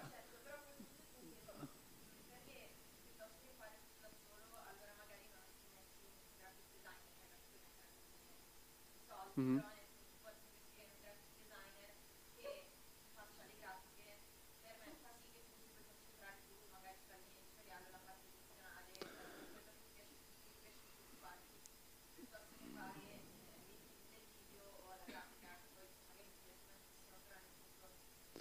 Allora, ehm, parto dalla, dalla prima cosa che hai detto, cioè del, ehm, del fatto che ti ha preso male, diciamo, quello che ho detto, però io in realtà intendevo dire che ehm, essendo che sono comunque professioni nuove in divenire, secondo me è difficile che un corso di studi possa fornirti tutto quello di cui hai bisogno per lavorare domani, perché quello che ti serve per lavorare domani non è ancora stato messo su un libro. Quindi per quello io sto dicendo che tutto quello che tu andrai a studiare a scuola o comunque in un istituto è sicuramente utile e quell'istituto ti serve perché fa quasi da contenitore a quello che, tu, quello che tu dovevi cercare su internet. Però a questo che tu stai studiando devi sicuramente aggiungere altre cose che non ti spiegano a scuola, cioè quindi cose che tu o trovi su internet oppure ti inventi tu col lavoro e provando. Questo intendevo, poi non sto sminuendo gli istituti, anzi tutti i ragazzi che sono nel mio team stanno studiando music business o comunque fanno, eh, studiano lettere, eh, cioè nel senso sono tutti acculturati. e, però questo perché l'ho detto? Ah no, la cosa che mi hai chiesto invece di perché non assumere un graphic designer, quello è uno step che um, sto provando a fare per il 2023. Cioè nel 2023 io voglio delegare completamente la creazione dei contenuti che al momento non sono riuscito a delegare non tanto per una questione di, mm, trova, di volerla delegare per motivi economici o quant'altro, ma perché sono talmente legato a quello che ho fatto per sei anni che è difficile per me lasciare in mano il magazine a qualcun altro che decide al posto mio cosa pubblicare, perché io negli anni ho ricevuto diverse proposte di, ad esempio, acquisire il magazine da parte di altri competitor, però non l'ho mai venduto perché cioè, per me è come se fosse un figlio, capito? E quindi eh, è difficile anche dare in mano a qualcun altro diverso da te un qualcosa su cui tu investi la giornata, perché io da quando mi alzo alle 7 a quando vado a dormire comunque sono dietro a quello. E per me vuol dire lasciare un pezzo della mia vita, capito? Quindi è anche difficile trovare persone che vedono quella cosa come la vedi tu, cioè che non la vedono solo come un ok, sono pagato e quindi lo faccio, ma ok, mi piace, lo faccio e poi vengo anche pagato. È difficile oggi trovare persone così, per me. Grazie mille. E... C'erano altre due domande, facciamo queste, poi andiamo avanti e in caso torniamo, quindi vai pure tu.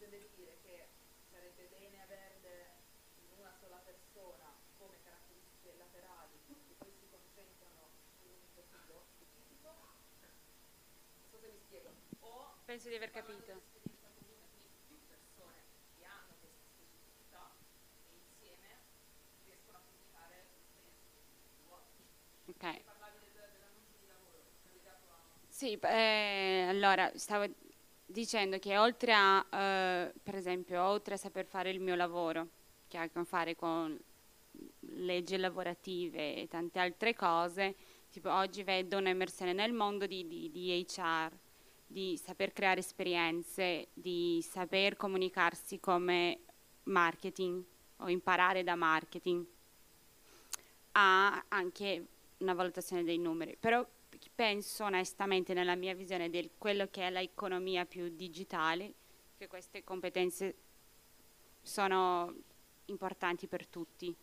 Alcuni ruoli richiederanno di più, alcuni di meno. Però prendiamo l'esempio del graphic designer, cioè quanto più il graphic designer pensa sull'esperienza digitale, ha informazioni attraverso i dati di uh, cosa è più responsivo a livello, cioè se un bottone in questo modo le persone tendono a cliccare, di, uh, quanto più è appealing dal punto di vista anche nella collaborazione con, con il marketing, cioè questo graphic designer o questa graphic designer è più potente come professionalista e qua stiamo parlando di un mercato veramente competitivo dal punto di vista di, de, degli artisti, però anche dei professionisti che devono stare questi artisti, dietro questi artisti. Quindi era un discorso molto generale che penso che va anche oltre il settore della musica, quello mio. Però non è neanche tipo, cazzo, devo avere tutte queste competenze prima di iniziare a lavorare, devo essere tipo super bravo su tutte queste cose. No, cioè, sereni, tranquilli. Eh, ma an- cioè, anche lì è, è un errore, non, non- so, non so come Ma lì c'è anche tutto quel... cioè, perché lei ha parlato di ultracompetitività del mercato e soprattutto in un'industria come quella discografica è vero, perché i posti di lavoro, per quanto stiano crescendo, non sono illimitati. Basta guardare quanto è piena questa stanza solo oggi per due ore di chiacchierata per capire che c'è- ci sono tantissimi che vorrebbero partecipare e quindi questo discorso di eh, sviluppare e assimilare più competenze possibili ti rende ovviamente più appealing per usare un inglesismo che non so che senso abbia, però ti rende più di interesse per, per chi ha fatto questa offerta di lavoro. Quindi tu prima hai usato il termine che anche lì è molto da, giustamente, da scuola di formazione, quello delle competenze collaterali, però al giorno d'oggi per la velocità e la competitività del mercato di lavoro forse collaterali iniziano a non esserlo più, nel senso che iniziano a essere tutto un set di soft skill che però sono soft ma anche un must. Perché comunque ricordiamoci che lui stesso lui ha parlato di collaborazione, cioè eh, Trap Italy è una realtà importante che è ancora oggi in sviluppo e, e già ci sono una decina di persone intorno. Eh, per una realtà grande come una Major puoi moltiplicare quel numero per 10, quindi parliamo di un sacco di persone e quelle soft skill sono fondamentali per inserirti all'interno di, di un organigramma, di un, di un meccanismo e funzionare in sinergia con tutto il resto. E, no, ho fatto solo questa postilla perché si sente spesso parlare di queste soft skill e l'aggettivo soft sembra quasi far pensare che non siano importanti. Poi in realtà, perché tu dici so tutto quello che devo fare, che me ne frega del resto. Poi entri all'interno della dimensione lavorativa collettiva e quella roba lì se non c'è vanifica tutte le esperienze che hai perché l'eremita intrattabile burbero non, non funziona cioè è, è impossibile da inserire perché poi fa saltare tutti gli altri ingranaggi ecco. Ho voluto solo Infatti- aggiungere questa cosa. No, infatti tipo a me non piace riferir- riferirmi a queste competenze come soft skills, per me sono the real skills, tutte le altre cose poi vengono imparate, però se una persona non è propensa alla collaborazione, eh, cioè, come fa a insegnare una persona che deve collaborare? Cioè, questa è una prima cosa. Le altre, e, e queste che ho appena menzionato, sono molto più facili da imparare. Però accolgo anche il punto di tipo fate attenzione a come state pubblicando le offerte di lavoro perché ci chiedete di essere supereroi e anche meno. Quindi punto Comunque, dato che parliamo di offerte di lavoro, io vi consiglio di non sottovalutare le- i modi alternativi di proporsi per un lavoro. ci sarebbe bellissimo che ci Perché, sarei arrivato quindi Ad esempio, faccio l'esempio di un mio conoscente che è il ragazzo che poi... Perché allora, ad esempio tu prima mi dicevi, perché io che studio grafica, studio per quello, eh, devo sentirmi dire che tutto si impara su internet? E qua ti rispondo eh, per prima. No, effettivamente hai ragione, per esempio alcune cose che vanno curate meglio come tutto l'aspetto grafico per quando abbiamo fatto le interviste di Havana Club sono state curate da un ragazzo che ha studiato la NABA e cioè capito, non le ho fatte io. E, però ad esempio prendo le, uh, la storia di questo ragazzo appunto che, che ha collaborato con me per fare quelle illustrazioni. Ad esempio lui oggi si trova a lavorare con uh, Shiva, ha fatto la copertina per l'ultimo album di Shiva, ha fatto la campagna per Boro Boro e Mambolosco quando è uscito il disco, ha fatto quella di Pachi. E lui si è proposto, ehm, allora io lo conoscevo quando faceva le grafiche già da, da mo. E quello che iniziava lui a fare era pubblicare i suoi, le sue grafiche alternative, quindi una official cover sul suo profilo Instagram, taggando l'artista, quindi proponendo versioni alternative delle cover originali. Questo potrebbe essere un modo, ad esempio, di iniziare a farsi notare, però al giorno d'oggi lo fanno già in tanti questa cosa. Quindi lui cosa ha fatto? È andato a un e-store di, un- di uno di questi artisti, comprando il disco all'e-store, e quando ha trovato l'artista, anziché fare la foto, ha fatto anche la foto, però oltre che a fare la foto, gli ha portato un, diciamo, un, un quadernetto, una, una cartelletta, con dentro tutte le illustrazioni che aveva fatto per quell'artista, stampate, per fargli vedere guarda questo è quello che so fare e dentro c'era il suo numero di telefono e oggi questa persona lavora con questi artisti. Quindi non pensate a posso propormi solo con annunci che trovo su LinkedIn o annunci che trovo in rete, cioè ci sono mille modi in cui potersi proporre e sono questi i modi che fanno colpo sulla persona, non quelli tradizionali, secondo me, ma quelli alternativi. O non solo quelli tradizionali. Solo che quelli proprio- Ecco, sono contento che stiano uscendo proprio queste due dimensioni perché è il motivo per cui ho voluto mettere sullo stesso palco due, eh, due modi differenti di approcciarsi al, al mondo dell'industria discografica come un Ognuno lavoro. non preclude l'altro, fine. Esatto, esatto, appunto, co- coesistono, convivono e a seconda del proprio profilo c'è sempre una soluzione migliore. Io poi vorrei proprio andare a parlare con un grosso focus che sarà anche quello finale sul come candidarsi, come proporsi, come fare all'atto pratico. Prima però c'era un'ultima domanda, quindi prego.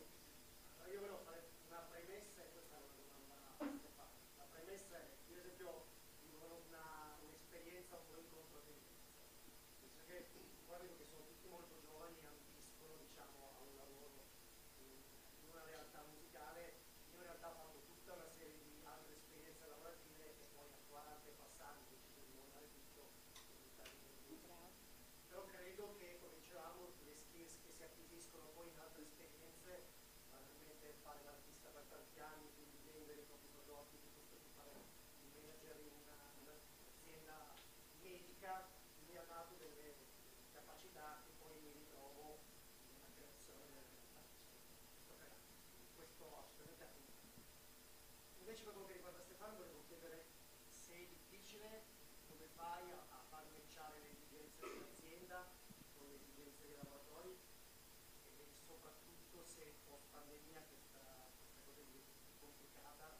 Allora, posso, po- posso più che altro perché è una bellissima domanda parzialmente fuori focus e soprattutto molto verticale quindi io non vorrei però magari dopo vi chiedo questa cosa perché è davvero tecnica e non che, non che non vorrei annoiare i ragazzi ma poi rischiamo di non uscire più dall'argomento. Se magari dopo la rifai Steph ti, ti risponde tranquillamente non, eh, non volermene eh, è che è veramente specifica e andrebbe a, a dettagliare una dimensione che non era quella che, che volevo portare solo, solo per questo. Ovviamente eh, ragazzi questo è solo perché è davvero tecnica come domanda assolutamente fatele e cercheremo di rispondere a tutto e anche dopo eh, però non volevo perdere un po' il filo del discorso perdonami. E, eh, scusami se mi tocca fare il moderatore col martelletto. Eh, perché mh, volevo arrivare a quella che per me è anche la parte più importante di, di questa chiacchierata cioè il eh, come fare. Non il come funziona ma il come fare. Come candidarsi, come arrivare, come provare. E uno perché tu hai fatto entrambi gli step, cioè sei uno che si è creato da solo, lavorativamente parlando, ma che adesso hai anche una realtà dove hai persone con cui collabori, quindi c'è un- una prospettiva anche di crescita che potrebbe interessare a tanti dei presenti. E tu, Steph, invece, perché parte integrante del tuo lavoro è proprio eh, lavorare con chi vuole lavorare. Quindi vi chiedo, però, partendo, partendo da Steph, come ci si può candidare? Perché vabbè, ma magari abbiamo parlato di LinkedIn e quindi quello è un aspetto, uno dei tanti modi. Come ci si può candidare per una posizione all'interno di una realtà più grande, in questo caso una major, ma soprattutto due punti, come va preparato un curriculum e come ci si prepara un colloquio. Eh, Io qua apro al volo, l'Europass che vi insegnano a fare in quinto superiore non è esattamente il miglior biglietto da visita se si vuole andare a lavorare nel mondo discografico e allo stesso modo prepararsi ad un colloquio con quei tutorial che anche qui ogni tanto l'online è fallace su YouTube, i guru che vi vendono le preparazioni perfette per un colloquio di qualunque tipo. Dopo parliamo anche di guru. Eh, Poi parliamo anche di guru, eh, però quello che ci tenevo appunto è affrontare questi due elementi specifici per parlare di presentazioni tradizionali. Con te invece vorrò fare quelle atipiche. Allora, eh, sì, è importante questo parallelo perché mentre Alessandro parlava, no, pensate a modo eh, alternativi di proporvi. Allo stesso tempo che sono d'accordo, io vivo l'altra realtà che è ogni giorno riceviamo un sacco di curricoli e tutti i nostri dipendenti quando sono in giro magari conoscono qualcuno che vi gira i curricoli e di conseguenza arriva a me. Quando non ci sono le opportunità, magari guardo se, se c'è qualcosa di, di- di- di interessante quando non è un curriculum Europass e vi prego per favore no Ehm, mi rimane però cioè non è facilissimo quando non arriva nel tempo giusto cioè quando c'è un'opportunità aperta quindi noi ehm, penso che non solo noi, eh, anche le, le- le- le altre major, ogni volta che c'è una posizione in aperto da stage a un qualcosa di, di- di- più senior, vengono pubblicate su, su LinkedIn e altri job board. Ehm, perciò è importantissimo fare tramite lì, che non significa che se avete contatti eh, non potete rafforzare il vostro interesse, anzi dovete. ehm, trovando la linea giusta tra sono interessato, interessata, sono un stalker. Perché no, è vero. No, la Cioè- linea di demarcazione, raga, è importantissima. cioè, nel senso, candidarsi su LinkedIn è ok, candidarsi su LinkedIn, scrivere su WhatsApp, scrivere in DM, mandare un'email, chiamare.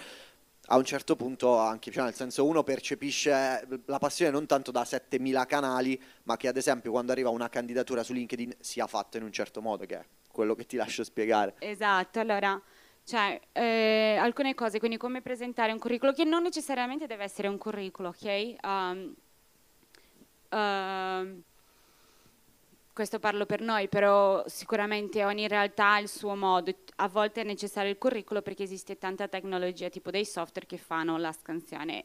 Noi in Warner facciamo manualmente, quindi vi invito a non, invitare- non inviare solo curricoli. Ecco, allora, cosa è importante? È importante che dal momento in cui guardiamo quello capiamo chi siete, dal modo più originale e, e genuino e unico possibile, eh, perché allo stesso modo che stiamo cercando in ogni artista qual è la voce, qual è la visione, per me è importantissimo che le persone che arrivano lì hanno una voce una visione di se stessi e riescono a trasmettere quello nel modo di presentare una candidatura. Uh, quindi usate la creatività, cercate anche di aiutarci a capire come mai state facendo quell'application.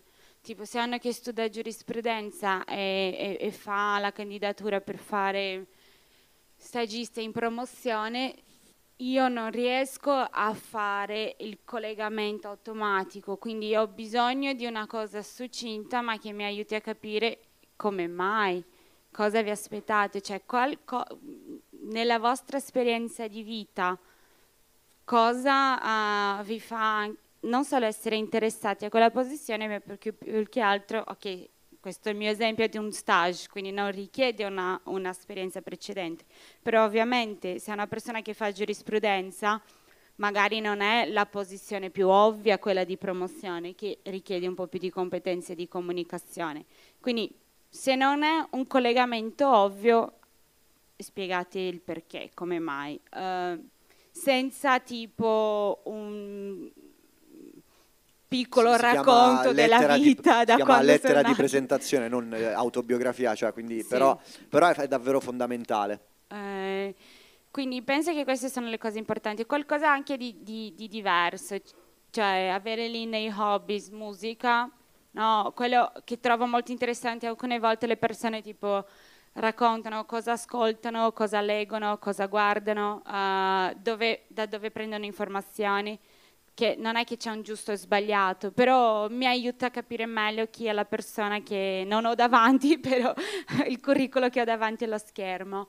Um, ah, penso che questo, non so se avete domande specifiche sul curriculum che magari posso entrare più nel dettaglio. Assolutamente, se volete, perché poi aggiungo sul discorso lettera di presentazione anche che dire eh, so- voglio lavorare nel mondo della musica perché sono un grande appassionato di musica è un discriminante che non fa minimamente la differenza, nel senso che tutti i curriculum che arrivano hanno quello come punto di partenza, quindi non è una- un'aggiunta che vi fa spiccare rispetto magari agli altri candidati. Vedo una mano, poi ne vedo un'altra, prima di fare il bis tu, vai tu con la prima.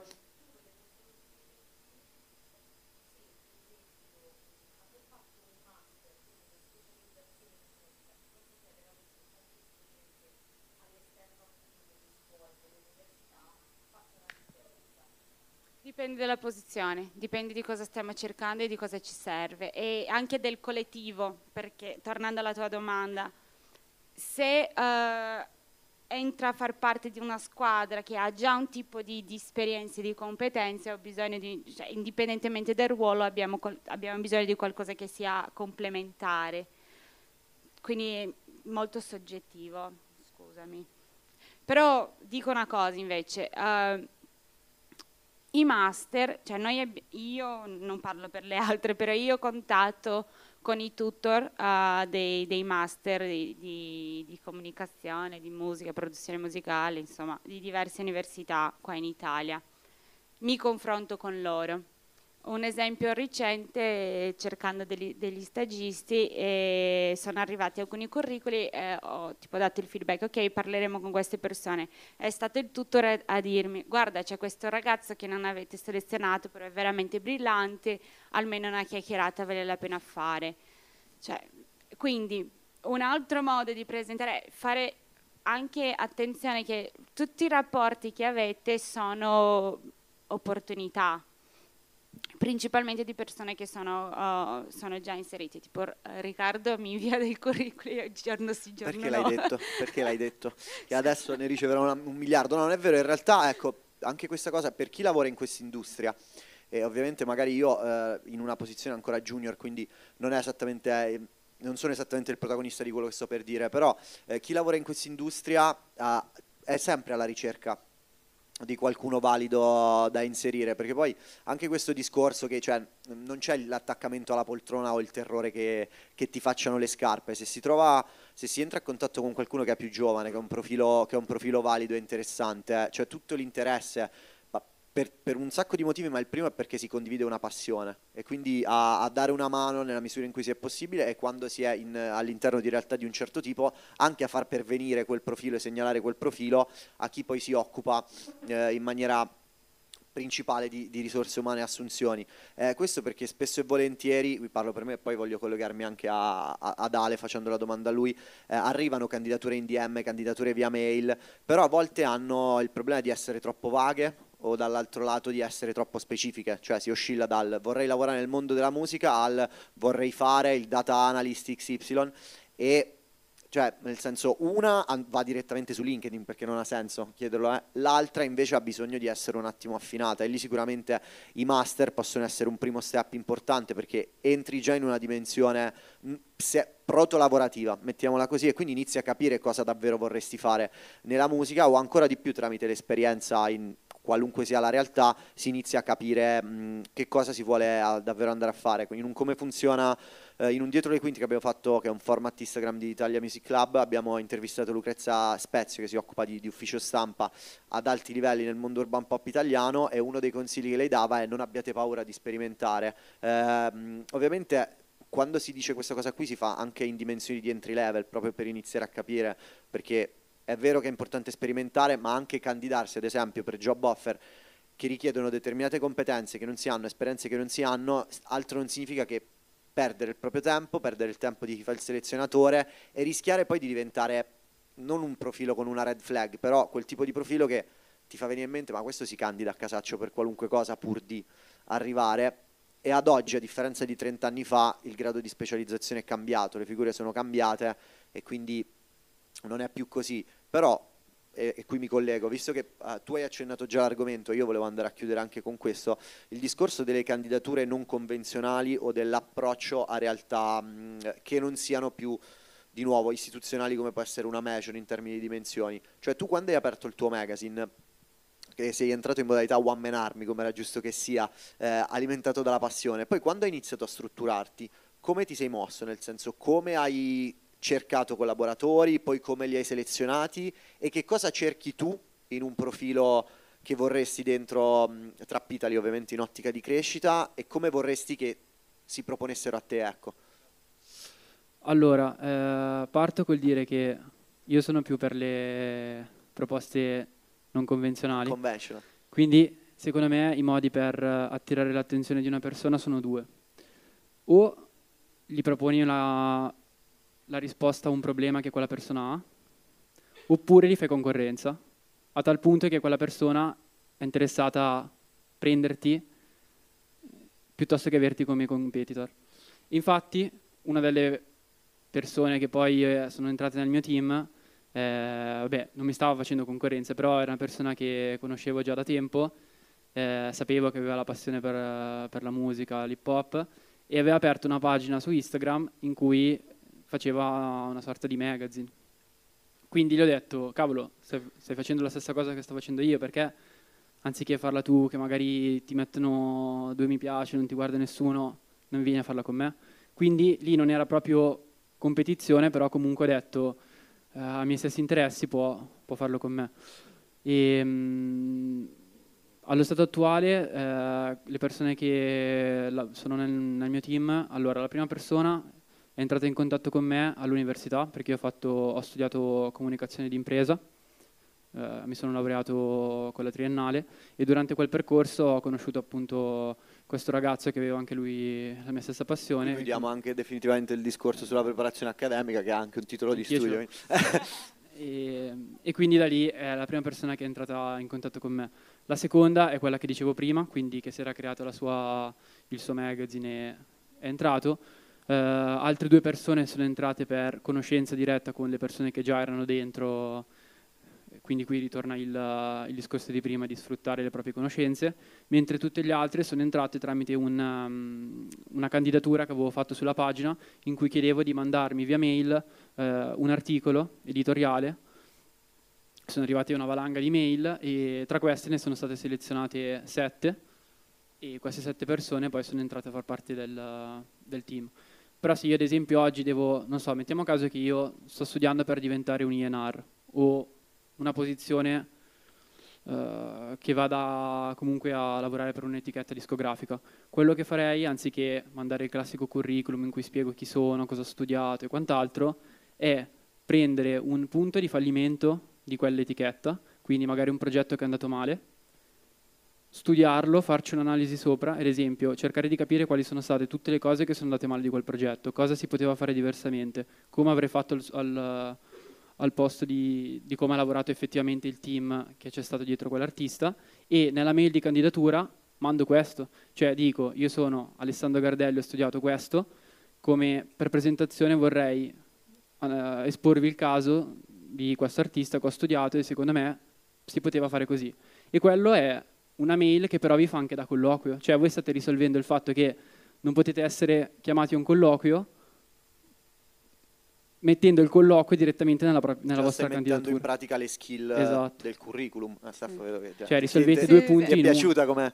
No, la- era un punto che volevo dire che poi non, ah, non siamo ancora arrivati, però il tipo come prepararsi per un colloquio, questo è il tipo di domanda che io faccio. Non solo del fallimento, però tipo un'analisi da un qualcosa che, che abbiamo fatto. Quindi non so se hai finito la parte di come presentare la candidatura, non voglio saltare il colloquio, però questo, cioè, questo è il modo migliore per prepararsi per un colloquio. Ora lui ha fatto spoiler, quindi so già che riceverò i curricoli con questo tipo di cose, devo pensare come Tutti fare il colloquio dopo di questo. Però è una prospettiva, cioè è, è- è molto, è, è tutto giustissimo quello che dici, nel senso dare già una- un saggio delle proprie capacità, in- addirittura in fase Cioè, di bisogna di sfruttare qualsiasi momento avete a disposizione e arrivare prima degli altri.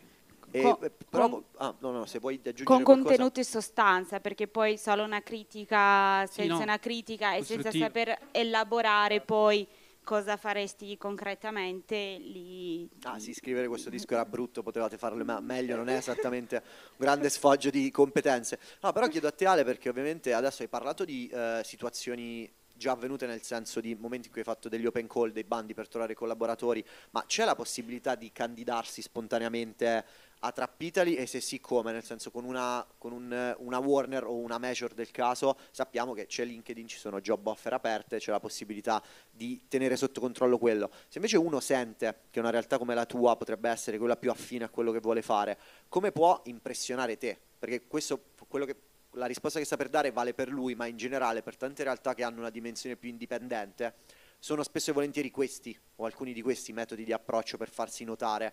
Perché se è vero che in alcuni momenti non si è alla ricerca di nessuno come nuovi dipendenti, è anche vero che se qualcuno colpisce un modo di inserirlo lo si trova sempre.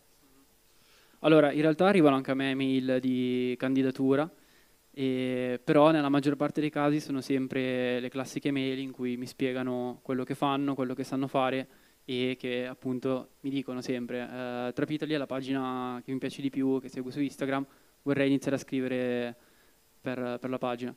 E io non è che non rispondo, però comunque magari in quel momento non sto cercando quel tipo di figura.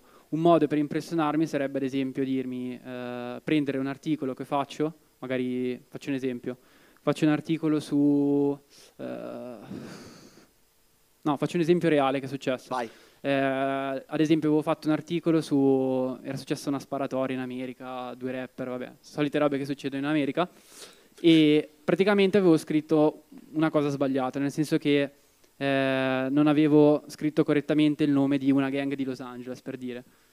E questa persona mi aveva commentato il post mandandomi un messaggio lungo in direct in cui mi spiegava perché avevo sbagliato e raccontandomi tutta la storia di quella gang di Los Angeles, dicendomi con chi erano affiliati, rapper che avevano fatto parte di quella gang. Mi auguro che non fosse un membro del No, distaccamento no, no, italiano. però questo qua era praticamente una- uno ossessionato da quel mondo lì.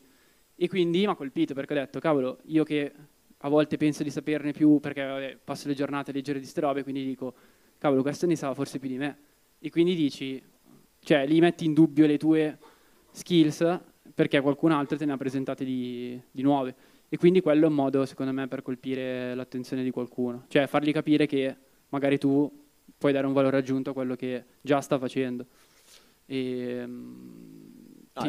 eh, cioè, è vero, volevo chiederlo a te perché poi eh, il motivo per cui ho voluto anche Alessandro, ho voluto una realtà come Trap Italy, è perché ehm, ovviamente non è, non è un uno, uno sminuire il valore, anzi, però provare un approccio come quello dell'editoria, dello scrivere, del mettere la propria opinione come primo step del provare a entrare in questa industria self-made è forse uno dei più semplici sulla carta perché tu dici eh, è accessibile a tutti provarci. E quindi per que- poi fare un certo tipo di percorso, trasformare questa cosa in un lavoro e come nel caso suo, trasformare questa cosa anche in un'impresa è tutto un altro paio di maniche, però eh, vedo una mano alzata, quindi vai.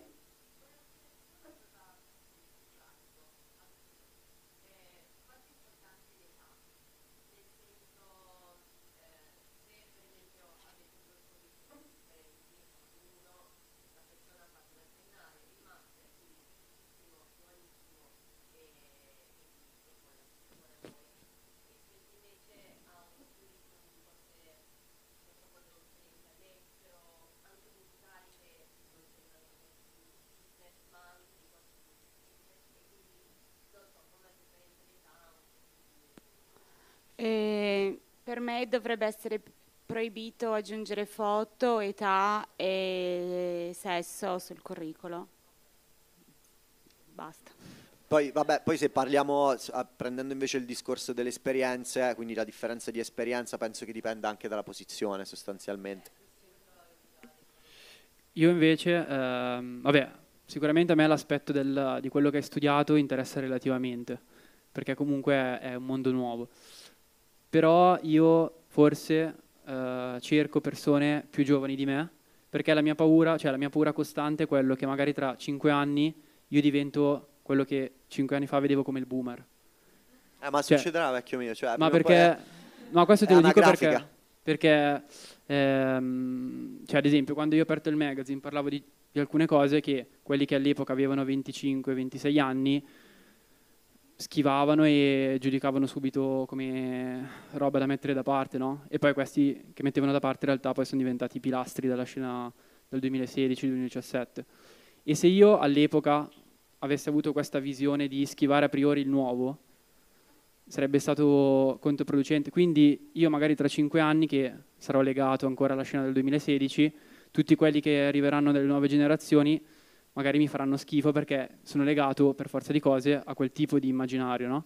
E quindi secondo me c'è bisogno di persone invece nuove con, una- con un'ottica proprio diversa dalla tua, che vedono le cose in maniera diversa e Ma questo è oltre l'età, cioè, Sì, sì. perché Eh, questo sì. è un discorso molto caldo, penso che in questo settore. E Eh. capisco, cioè, non, non- non voglio far finta che non esiste, però puoi anche trovare delle persone giovani con una rigidità su come le cose devono essere fatte e più che altro tipo quello riuscire a essere aggiornato e, e- e aggiornata e capire bene qual è la cosa che serve, quindi serve un nuovo punto di vista, un- cioè serve questo tipo di diversità convivendo e funzionando bene. Non necessariamente sarà l'età quella Però, il fattore me, determinante. Hai ragione, po- però possono esistere sempre. anche situazioni che eh, ti servirà l'esperienza di chi ha vissuto una situazione più delicata dal punto di vista di public relations e tante altre cose, quindi è, è più dal mio punto di vista, no? E penso che c'è, è una cosa sana per il mercato di lavoro perché noi da esseri umani stiamo vivendo per più tempo. le pensioni in tutto il mondo. Io ho paura che questo discorso tra tre frasi porti al suicidio collettivo di tutti quanti, quindi Quindi no, è quello che voglio dire è, cioè, man- formazione, manteniamoci aggiornati, proviamo a, a ogni giorno sfidarci di non cadere in cattive abitudini di come le cose devono essere, di non essere rigidi, saper ascoltare e apprezzare l'altro punto di vista perché può essere una cosa che ci porta a fare qualcosa di nuovo. E ovviamente sì, quando si deve arrivare a, a- a- a- avere diversità nel team per poter eh, arrivare alle audience diverse, perché tu non hai solo giovani nella tua pagina, nonostante sia la ma- No, no, ma maggior parte infatti, del, del, del cioè, il mio discorso non era una cosa che preclude l'altra, però se devo immaginarmi ad esempio di ehm, continuare ad andare a parlare sul magazine delle realtà nuove emergenti, secondo me, dal mio modo di vedere, è più facile che quella cosa nuova che magari spopola su TikTok arrivi un ragazzo della generazione Z rispetto a chi ha uno di 30 anni. Perché anche per, cioè, per quanto uno di 30 anni possa rimanere aggiornato e informarsi su quella cosa, è proprio, cioè, io lo vedo perché c'è un ragazzo nella- nel team che è 2005 e cioè, è proprio il modo di vedere la musica che cambia non per un fattore di quella persona si informa più di quella che ha 30 anni, ma proprio se è nato in un'epoca diversa. Cioè, io sono nato in un'epoca in cui fino a, 10 fino a 15 anni non avevo neanche in mano un telefono, cioè stavo in giro a giocare con i miei amici in bici e poi è arrivato il telefono. Persone, questa persona invece dal 2005 è nata col telefono in mano, quindi anche la musica l'ha sempre fruita in modo diverso da me. Cioè, se io oggi vedo un, un ragazzino che fa un balletto su TikTok e nel frattempo canta una canzone, a me magari fa schifo a priori, per come sono io che sono più legato al contesto rap, club dogo e quella cosa lì. Invece questo ragazzo magari riesce a capire delle potenzialità in quell'artista che io non vedo. Cioè, un artista che magari riesce a diventare virale con la propria canzone perché sfrutta TikTok in modo funzionale. No, ma state, state dicendo in realtà sostanzialmente la stessa cosa, poi quello che cambia è il punto di vista della propria realtà, nel senso che eh, quello, che dice, eh, quello che dici tu Steph in Warner è ci sono figure junior, ci sono figure se- senior, tu ovviamente nella tua realtà essendo più piccola sei tu la figura senior e quindi preferisci avere delle figure junior, poi nel momento in cui crescerai e ti allargherai magari ti serviranno anche più senior, per- è proprio quella, è una questione di dimensioni secondo me. E, Voglio arrivare proprio alla, prima di arrivare alla conclusione, voglio fare appunto l'ultima domanda a Steph, ma semplicemente perché penso che tu non tenga dei colloqui in senso stretto del termine. Quindi, eh, ecco, perché abbiamo detto come prepararsi un curriculum, come preparare una presentazione, e poi quando arriva il momento del colloquio, perché anche quello è molto importante, cos'è che è fondamentale fare? ricerca prima, come diceva Alessandro, tipo allora, essere preparati per raccontarsi bene e stupire in qualche modo, tipo cos'è che cioè, mi fa essere la persona giusta per questa posizione. Eh, senza gonfiare, cioè sapendo creare la sostanza.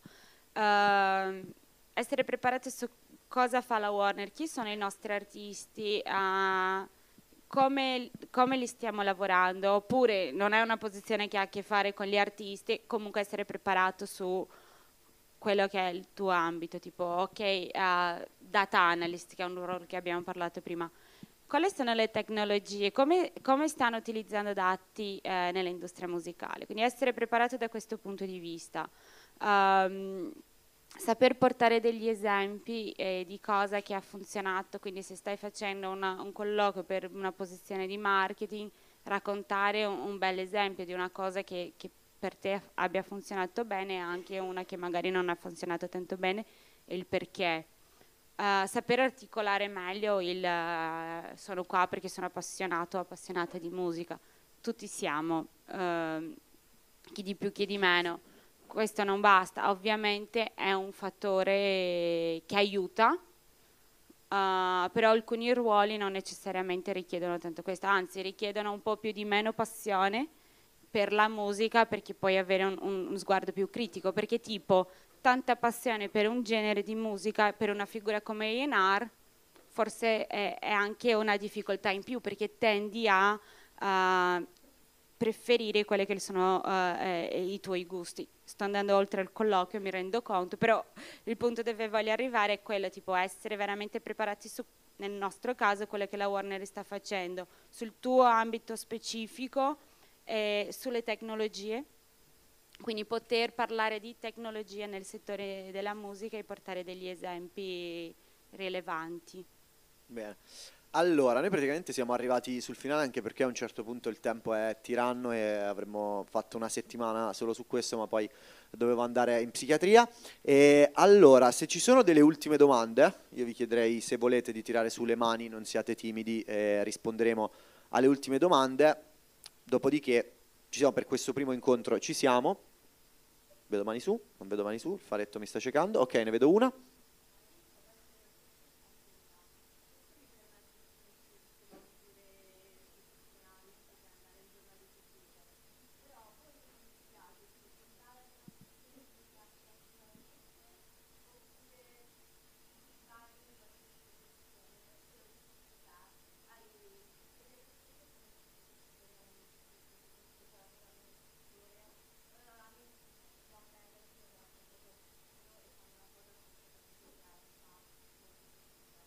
Incluso, cioè nel senso completamente più figa, non sto qua a dirmelo, però effettivamente è andata in quel modo. Avete sentito quello che vi ha chiesto? Ok, allora faccio rispondere a voi ovviamente. Secondo me, ehm, cioè io ti direi fai quello che piace a te, perché ad esempio tu adesso mi hai detto tutti quelli che ho conosciuto sono partiti da un magazine e adesso fanno qualcosa di più figo come magari l'INR.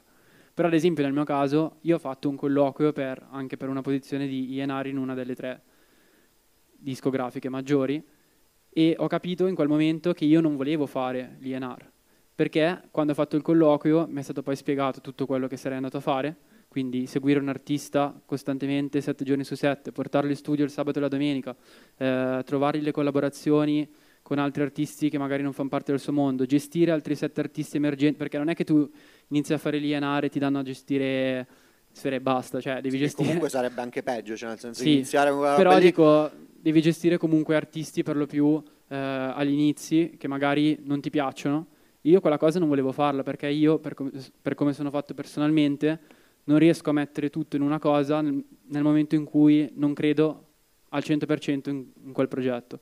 Quindi devi, sta anche un po' te a capire, in base al tuo carattere, se effettivamente sei in cosa sei più propensa, cioè se sei in grado di staccare la sfera personale da quella lavorativa o se invece non sei in grado di farlo. Ah, un- po' in linea, un po' diverso. Cioè, penso che se stai per iniziare hai questo privilegio e vantaggio di poter sperimentare. Questa è una cosa bella perché di solito lo stage è quello che un po' indirizza la tua carriera per tutta la vita. Invece se fai una cosa un po' più autonoma, eh, magari anche lì puoi fare un po' di tutto o speciali- specializzarci. Se hai un livello di consapevolezza che hai già una cosa che fa il tuo cuore battere più forte, sì, buttati. Eh, ma penso che per tutti i ruoli, per come le cose sono oggi, per fare una INR è bello aver fatto promo prima, eh, per fare marketing interessante aver fatto anche una parte di tipo lavoro con le piattaforme di streaming, cioè è tutto come detto, cioè, tutte le esperienze che fai in qualche modo contribuiscono a un qualcosa. Sì,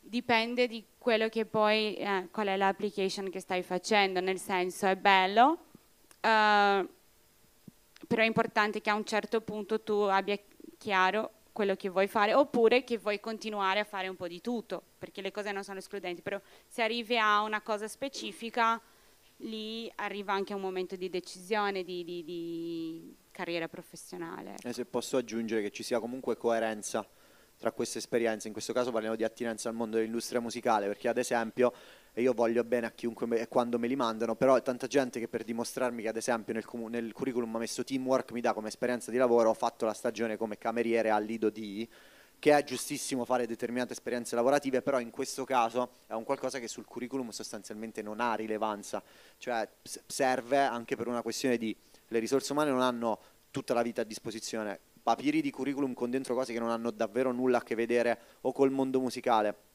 o con la posizione per cui si fa application, rendono più che altro più difficile consultare il, il curriculum più dispendioso e meno, meno immediato. Questa aggiungevo come nota a margine. C'è qualche altra domanda?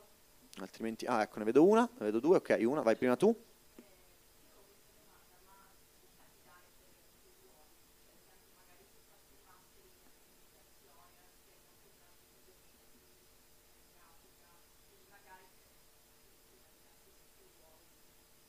Sì. L'unica cosa è non, cioè io quello che consiglierei è non per tutti e qualsiasi, perché ci sono alcuni nomi tipo i red flag, ci sono alcuni nomi che tipo ogni singola posizione, quindi io non prendo più sul serio que- quella candidatura.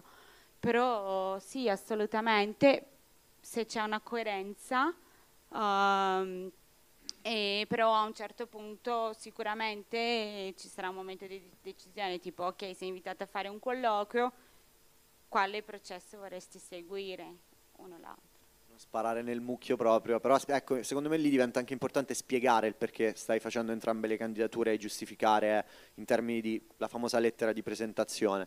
Ah, l'ultima perché poi non ce la fa. Ok, allora facciamo le ultime due, poi a te ti faccio riprendere perché se no purtroppo raga non ne usciamo che abbiamo un altro talk, il tempo è davvero tiranno. Vai.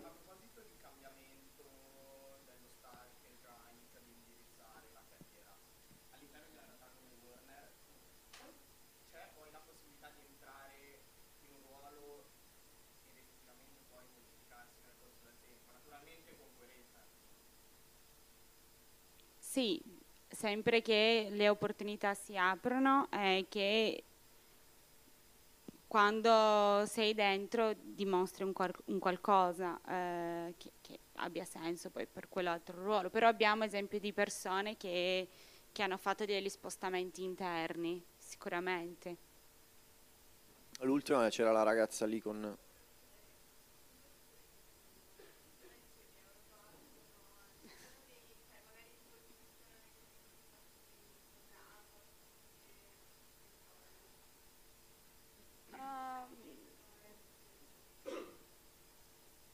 Ma se dico questo qua, poi tutti arrivano allo stesso modo e perde l'elemento della unicità. uh.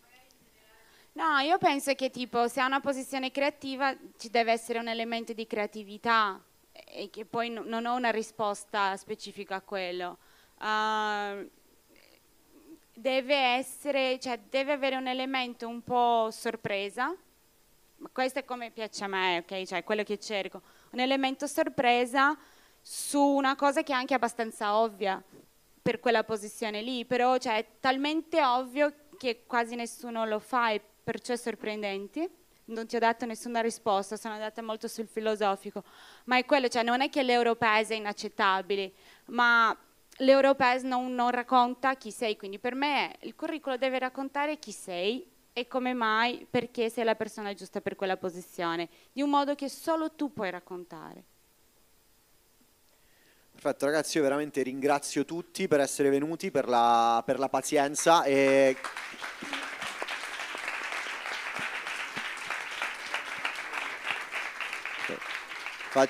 Facciamo che questo applauso era rivolto a voi stessi per essere qui, quindi grazie e vi chiederei un altro applauso per Alessandro SF.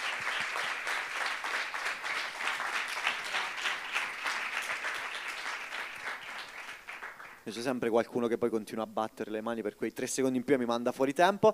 E a questo punto vi chiederei per cortesia, chi non è prenotato anche per il talk eh, successivo, di lasciare la sala da dove siete entrati. Chi è prenotato per il talk successivo può rimanere. E niente, grazie ancora e per chi rimarrà ci vediamo tra tre quarti d'ora.